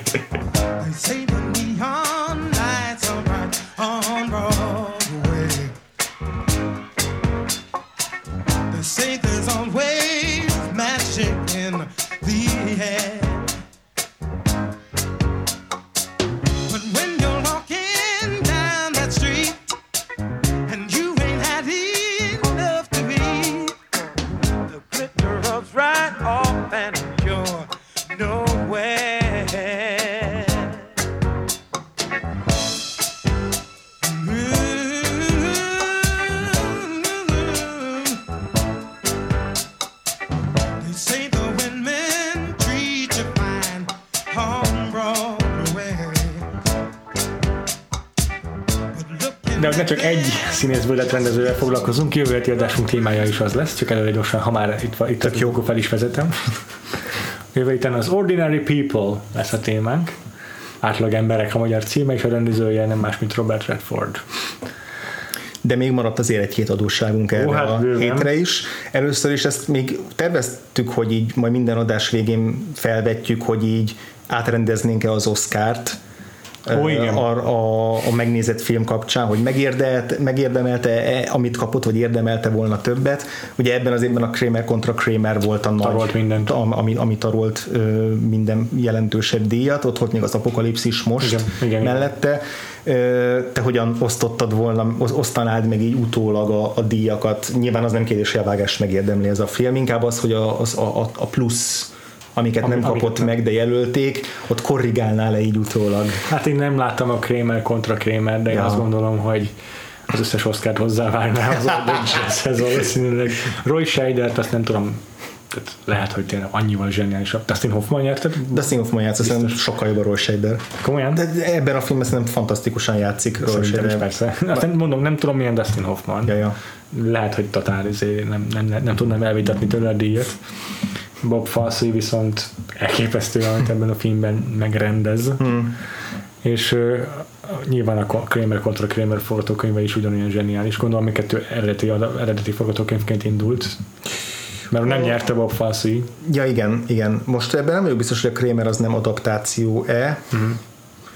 Lehet, hogy már két külön kategória volt, erre most nem mennék meg esküdni. Akármi is verte el. Azt elveszik tőle. Igen. Operatőri díjat se nyerte meg, azt hiszem szintén a Fú, most abban nem olyan biztos lehet, hogy azt az apokalipszis most nyerte meg. Azt mondjuk, azért... azt mondjuk azért annak adnám. lehet, igen, igen. Mert csak vigazdíként a dzsungelben eltöntött, nem tudom, tíz évért, amit lehúzott. Vagy annyinak megélhető időért, igen. igen. De tényleg imádtam a Rotundónak is a iszonyatosan erőteljes világításait, a fényárnyék játékát. És hát mondom, a kamerakezelés meg aztán ilyen, ilyen, ilyen lendületet, ennyi dinamikát nagyon régen láttam. Igen. Filmben. És akkor most az a kérdés, hogy a két rovatunk közül melyikkel kezdjük. Szerintem fussunk neki először az éves tíznek, hogyha most már úgyis egy-két filmet így lelőttünk, vagy le, Persze, lelőttünk hogy belőle. Jó. Na hát akkor eldöntöttük így a sokadik adásra végre, hogy a forrásnak ezen túl a Wikipédiát használjuk, mert én korábban néha más oldalt néztem, a thenumbers.com-at, és totál más néha a box office lista volt. Nem furcsa. Így néha voltak eltérések a, a, a, a számokban, amiket néztünk. Most akkor a Wikipedia-nak az 1979-es box office listáját nézem, csak az amerikai bevételeket tekintve. Oké. Okay. gyakorlatilag tényleg itt már csak olyan filmek szerepelnek, amelyeket így be lehet sorolni, mondjuk a blockbuster mm-hmm. kategóriájába. Egy-kettő cím van, ami ma már lehet, hogy nem lenne benne mondjuk egy top 10-es listában, de csak annak köszönhetően, hogy ma már jóval több az ilyen 200 milliós nagyságrendű költségvetéssel operáló közönség siker. Kezdjük a tizedik helyezettel uh-huh. természetesen, amely egy, egy road movie, kezdem minél messzebbről. Jó. Road movie, amelynek a poszterén egy autó látható, Aha. valamint fölötte ilyen montesszerűen oda van montírozva egy szerelmes pár esküvői ruhában, ahogy egy egymás karjába dőlnek, és a szerelmes pár két tagja két különböző nemű állat. Ennyit segítek. Ez egy Disney különböző, film. Különböző nemű és különböző fajú állat Ez egy Disney film. Nem. Nem? Animációs? Uh, hát igen, de nem úgy animációs, ahogy elsőre gondolnád. Magyarul akkor ilyen, ilyen állatos, élőszereplős állatos film? Nem. Nem. Nem élőszereplős, de nem is rajzolt. Ha? Stop, stop motion? Nem. Nem. Gyurma. Az egyik állatnak a hangját egy közismert mm, férfi hangszínész játsza, aki rengetegszer rendez is, főként ilyen főleg romantikus vigyátékokat, vigyátékokat, azok, azok, azok jellemzők rá. Sokszor ezek egyébként kicsit ilyen sötétebbek uh-huh. amennyire én tudom, nem láttam a filmjeit sajnos. Albert Brooks? Talán nem, nem. Ennél népszerűbb komikus? Vagy, vagy hát, hasonló, kaliber. hasonló kaliber. Aha. A hangja nagyon ismert, sok, sok különböző hangot is ö, társítunk hozzá, sok különböző híres karakter hangját társítjuk ő hozzá. Aha. Nem csak ebben a műfajban. Ilyen de... micimackó jellegű karaktereket? Nem, vagy nem, nem, nem, nem, nem, mert nem, nem animációs karakterek ezek. Már úgy értem nem animációs, hogy nem rajzolt. Értem, értem. De akkor inkább az ilyen... Szerepel élő szereplős filmekben is, Aha. de csak szintén hasonló. Hangként. A hangként, illetve olyan figuráként, amiket az a módszerrel hoznak, keltenek illetve mint ebben a filmben. Aha. Ezt nem tudom, miért nem találom most el ezt a, ezt a Ez egy ilyen nis műfaj, Aha. Amerikában valami népszerű. Nem csak ez a animatronic? Nem, nem. azt akartam mondani, hogy ez egy franchise-nak a filmverziója, és nem csak ez a franchise... De nem az első darabja. De. Ez az első Azt hiszem, hogy ez. Viszont ez egy olyan franchise, ami nem, mit tudom én, sokadik folytatás, amik így egymást követik a sztorik, hanem így különböző zsánerekben adaptálják. Ugye ezeket a karaktereket áthelyezik másik zsánerbe, Aha. meg ilyesmi, és akkor itt a kalandfilm készül velük, meg ilyesmi. És nem csak ez a fajta, nem csak ez az egy konkrét cím, meg intellektuális uh-huh. tulajdon az, ami ebben a műfajban ilyen nagyon népszerű, hanem van egy másik, inkább gyerekeknek uh-huh. célzott ilyen IP, ez egy szellemi tulajdon is, ami meg ilyen köztévén menő, ilyen oktató jellegű műsorokkal. Jaj, persze, jó, igen, tehát ez a, nem a Muppets, hanem a Szezám utca. Pont fordítva, fordítva hogy a, a Szezám utca az szól a gyerekeknek. Az szól a gyerekeknek, igen, persze. És ez, ez a Muppets. Ez a, a, a Muppets film, az igen. egyik Muppets film. A, a The Muppet Movie, The Muppet movie. Igen, ah, ah, hát igen. Nevéhez fűződő, és ugye akire gondolok, az a Frank Oz Persze, Aki a persze. híres hang. Persze, persze, Rodály persze, is hangja persze. többek közt. Ja, igen, tehát a, a, a Muppets az nálam mindig olyan értelemben fehér volt, hogy tudok róluk, de mivel soha nem néztem, és nekem nincs benne a Ugyanaz. kultúrámban, ezért így hajlamos vagyok megfeledkezni róla. Én is, én is. Azért indultam távolról, mert hogyha viszont rávágom, hogy ilyen bábos, Persze, tök jól, kitalálod. jól csináltad. Következő, ismét franchise mű, franchise darab, az egy olyan franchise, aminek már találkoztunk egy korábbi installációjával ebben James a Bond? játékban. James Bond. Na de melyik? Ez a Moonraker? Ez a Moonraker. Gyorsan, gyorsan meg volt. A következő, ismét visszaevezünk a nevetős filmekre. Uh-huh. Ma már biztos nem történne meg ez a film úgy, ahogy megtörtént ekkor, ha csak nem mondjuk Peter Farrelly rendezné, vagy a fene se tudja. Aha, valami ilyen vulgáris fordulatra vagy premisszára Hát, épül. A feje tudja, annyit tudok róla, hogy vannak benne különböző rasszú emberek, Aha, valószínűleg többségük azért eléggé sztereotipikus is. Aha. A főszereplő egy fehér bőrű színész, méghozzá egy igazán ismert vígjátékfőhős, Ö, szinte csak vígjátékhoz kapcsolódik a neve. És még azt akarom erről elmondani, muszáj elmondanom a filmről, hogy nem tud róla, hogy örökbe fogadták, annak ellenére, hogy a szülei fekete bőrűek, ő meg fehér, és csak onnan, onnan derül ki számára, hogy örökbe fogadták, hogy mikor a család tagjai blues játszanak, akkor ő neki nem olyan jó a ritmus érzéke. Nagyon jó. Feri már itt izé vágná rá a címét. Ja, igen. Varga Feri. De ő már mindenre. Rendező Karl Reiner. Aha. Megint Carl Reiner. Megint Karl Reiner. Ő volt már a múltkor is. Box. Jó, de akkor nem Chevy Chase. Mágus, nem Chevy Steve. Martin még Steve nem. Martin. De ő az? Steve Martin az? Igen. Itt még nem is annyira ősz. Már szürkül a haja, de még Ja, ja, nem ősz. ja, ja. Áruld a címét. Mert... The Jerk. Jaj, ez a híres The Jerk. Én, Igen. én nem ismerem. Én a címéről, a Blank Checknek volt egy külön epizódja a Jerkről, ez a Ben Haslnek a kedvenc filmje. Ez egy podcast Végig, esetleg. végig, is, végig is hallgattam annak idején, de hát nem maradt meg egyáltalán ez a még a premissza se belőle. Jaj. A hetedik helyen egy olyan film szerepel, aminek a címe, egy szám, de nem a hetes véletlenül sem. Nincsen korreláció a cím és a helyezés között. Egy szám összesen, de nincs is mellette semmi más. Nem, egy darab szám. Évszám? Nem. Nem. Rendezője az a Blake Edwards, aki például a Breakfast-et Tiffany is rendezte, meg azt hiszem szintén előkerült már a box Rózsaszín párducok. Mert Rózsaszín párduc rendezője is így van.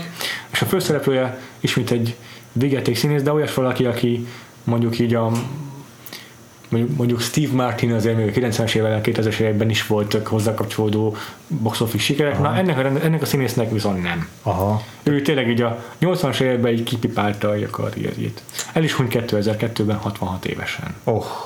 A 70-es évek végén ö, végére tehetőek az első nagyobb sikerei, és akkor még a 81-ben volt még egy nagyobb, sőt a- talán a legnagyobb sikere, uh-huh.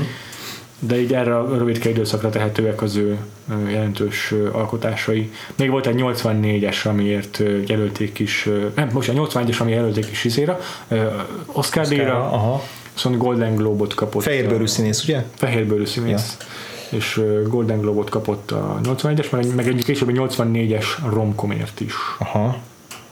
Szintén Blake Edwards rendezésében. Ők így gyakran együtt működtek. Ez egy ilyen házasságos mm. a 84-es filmjük. A mostani az a szám című, Aha. Nem a Jim Wilderről beszélünk. nem. Erről azt kell tudni, hogy ez egy trendsetter volt ez a film. Ö, Valamilyen mániát így elindított? Valamilyen... hogy milyen mániát, én meg nem mondom ez alapján, szerintem legfeljebb abban, hogy mennyire volt ö, bátor Aha. a, a, a, a romantika. 69.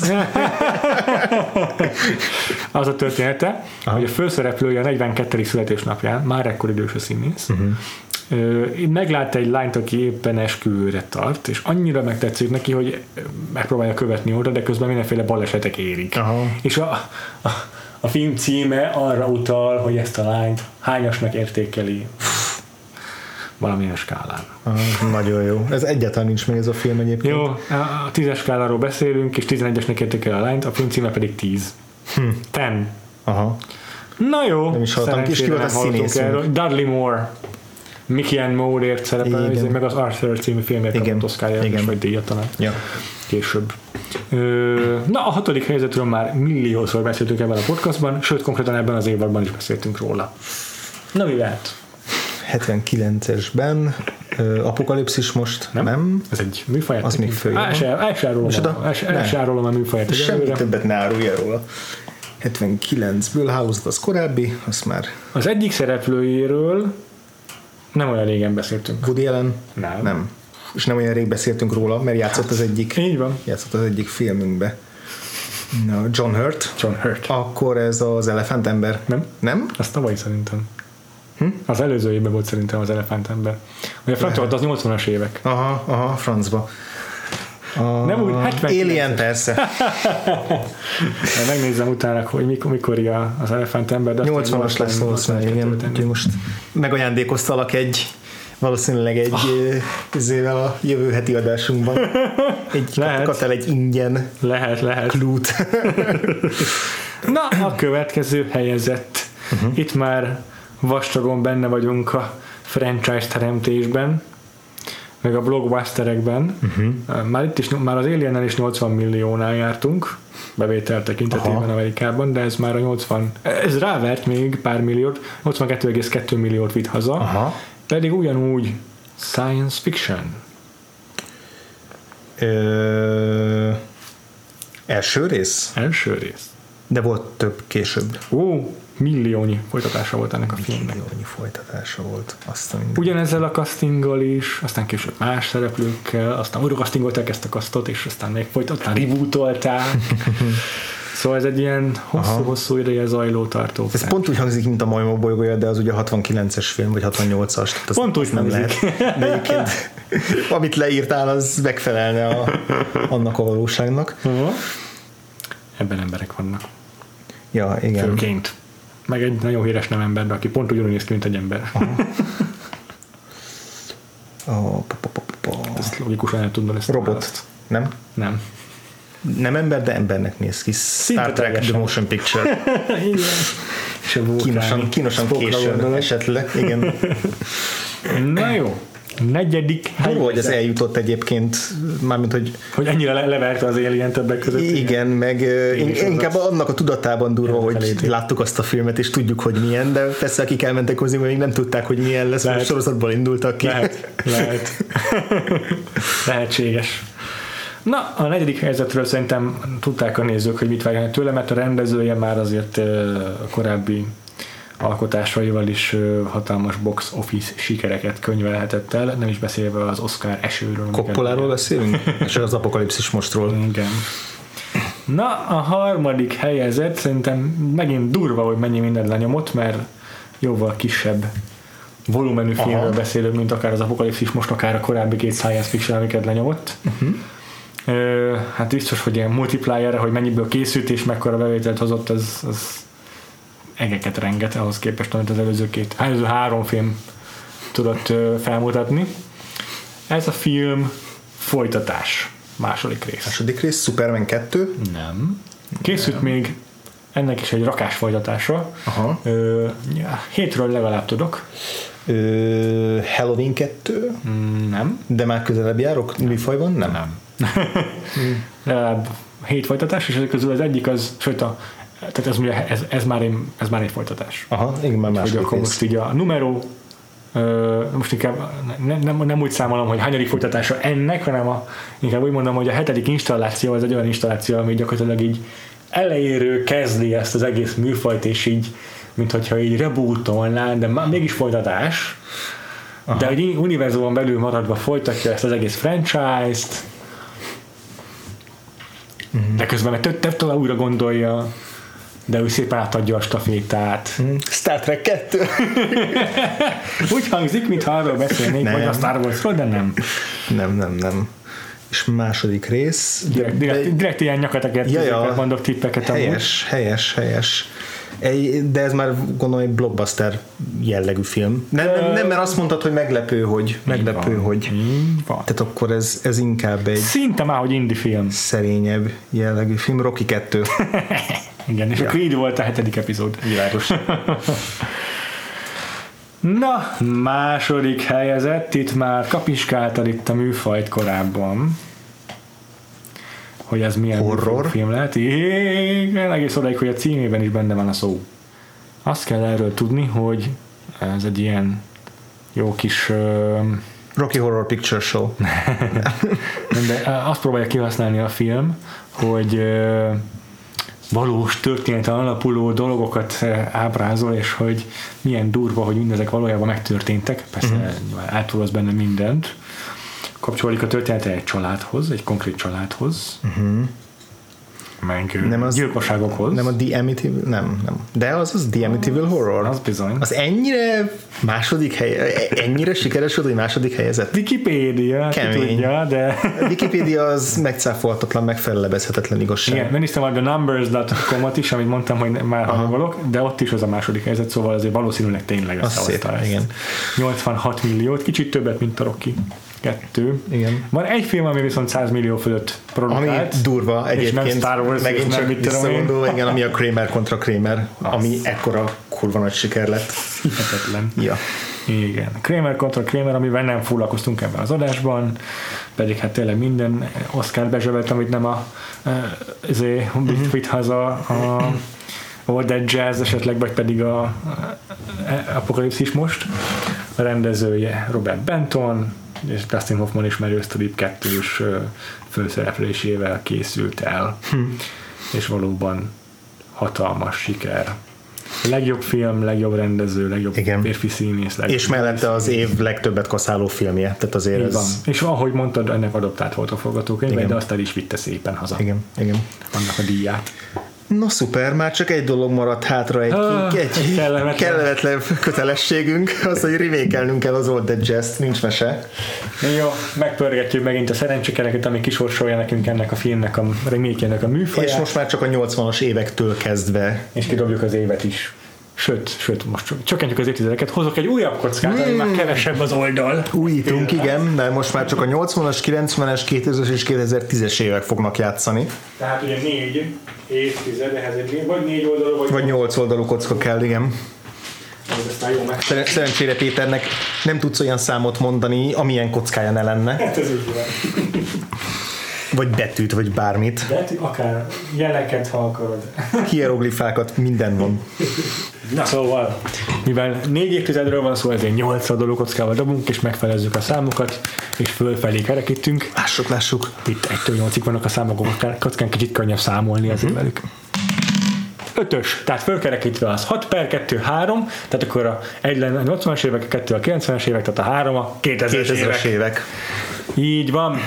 2000-es években remékeljük az Old Dead Jazz-t, Aha. és most dönti el a producerünk a fókuszcsoportos felmérés alapján, hogy mégis milyen műfajú kéne Nézzük. filmet meggondolni.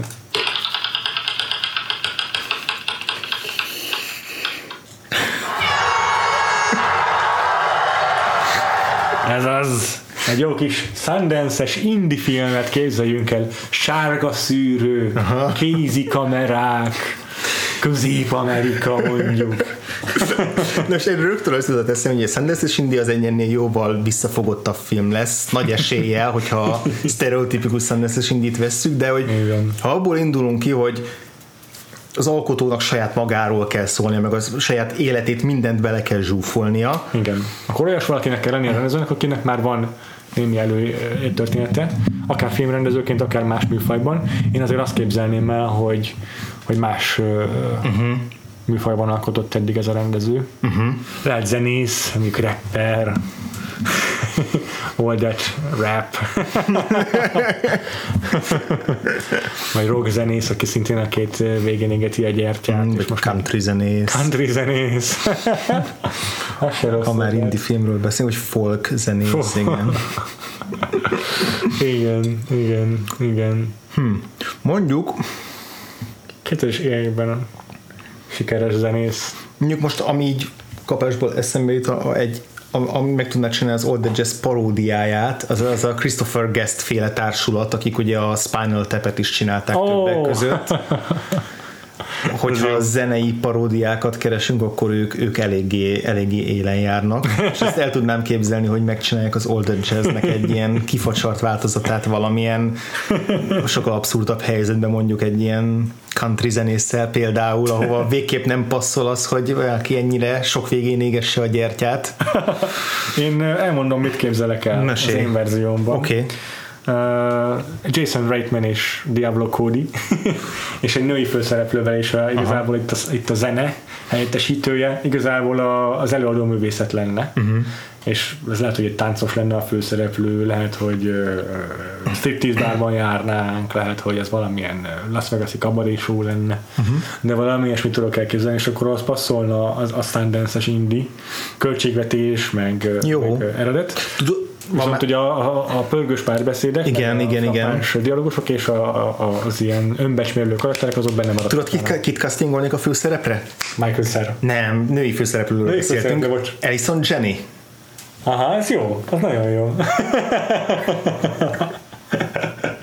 és kit, eh, kit, kit castingolni? Kit lenne még kötelező bekasztingolni egy ebbe a remake Melyik szerepeket osztanád így le? Hát ugye, hogyha fordítunk a nemi szerepeken, Aha. akkor az Alison Jennynek is falnia kell a férfiakat Igen. az életében. Igen. És hogyha Én met- betenném Sam Rockwell-t, ha már ott. nem egy rossz ötlet, én metában gondolkozom, és az elnök emberei férfi színészei közül kezdenék el castingolni Aha. arcokat. Aha, aha. Uh, akár Bradley Whitfordot, akár uh, Rob Lowe-t simán bekasztingolnám abból a csapatból, Igen, így igen, a régi és jelenlegi ö, párkapcsolatra, és nyilván egy flashbackben Martin Sheen játszaná az apa figurát, akivel viaskodik. Nem az. És hogyha akarunk mm, akarunk valamit a családi számban mondjuk a gyerekszálat is behozni, de akár egy picit idősebbre venni a, a gyerek figurát, akkor Ellen Page-et simán be Page tudnám simán. rakni. Simán. És akkor egy jobb, ki, jobban ki is domborítanánk esetleg még, még inkább a Aha. szerepét a, a egész, karakternek. egész jól sikerült megvalósítani ezt a remake És kiszerezni a zenéjét. Maradjunk az indie műfajban, és valami indie zenekart keresünk. Ja, ja az, az, az jó ötlet valamilyen, nem tudom, Szerintem John Mayer. nem. Nem, akkor már, már inkább ilyen They Might Be Giants, vagy Ja. LCD Sound System, valami ilyen jellegű un- underground Ah. hip-hip zenekart Aha. választanék ki. Nem rossz, nem rossz. Vampire Weekend. Későbbiek azért. Nem, 2010-es szerintem évek Nem. eleje. Azt mondom. 2000-es évek végén kezdték, ez igaz. Vagy maradjunk a nőknél, és akkor jaj, ez. Nem igazán 2006-ban indult a Vampire Ja, hát mondjuk, hogyha mondjuk a, ugye a Juno és 2000-es évek második fele, tehát igazából ezzel Aha. a párossal dolgozunk, akkor ez 2000-es évek második felére tehető, Ja, úgyhogy ja. belefér nekem a Vamp- Vampire Weekendnek a, az alkalmazása is. Ez tök jó, mert ahonnan én elindultam, az a Mumblecore volt, és annak nem lett volna jó vége. Nem, Joss. Joss, Joss Vanbergnek megnézni egy olyan filmjét, ami, ami csak róla szól, ami minden Joss Vanberg film. Ja, értem. De még most nem gondolkodtam, pedig működne az is. Igen, csak anna- az a, ennek a filmnek a gyökeres ellentéte lenne. Tehát, hogy olyan, olyan pici lenne, Igen. hogy így nagyítóval kell nézni a mozivászlon Igen. is. Igen. De ugyanúgy, ugyanúgy elgondolkodtató lenne megnézni ezt a halállal való szembenézést egy ilyen műfajban is. Igen, igen. Ott a zeneszerepét a, a datogós párbeszédek váltanák fel. Igen. Na jó, már sikerült ezt a filmet, és azért így belevezetnünk a, a föld kérekbe a saját hülyeteteinkkel. Jövő héten egy kicsit nyugalmasabb vizekre elvezünk. Hát egy darabig, aztán azok a vizek, meg felcsapnak a hullámok, és lehet, hogy egyikünk oda is vész.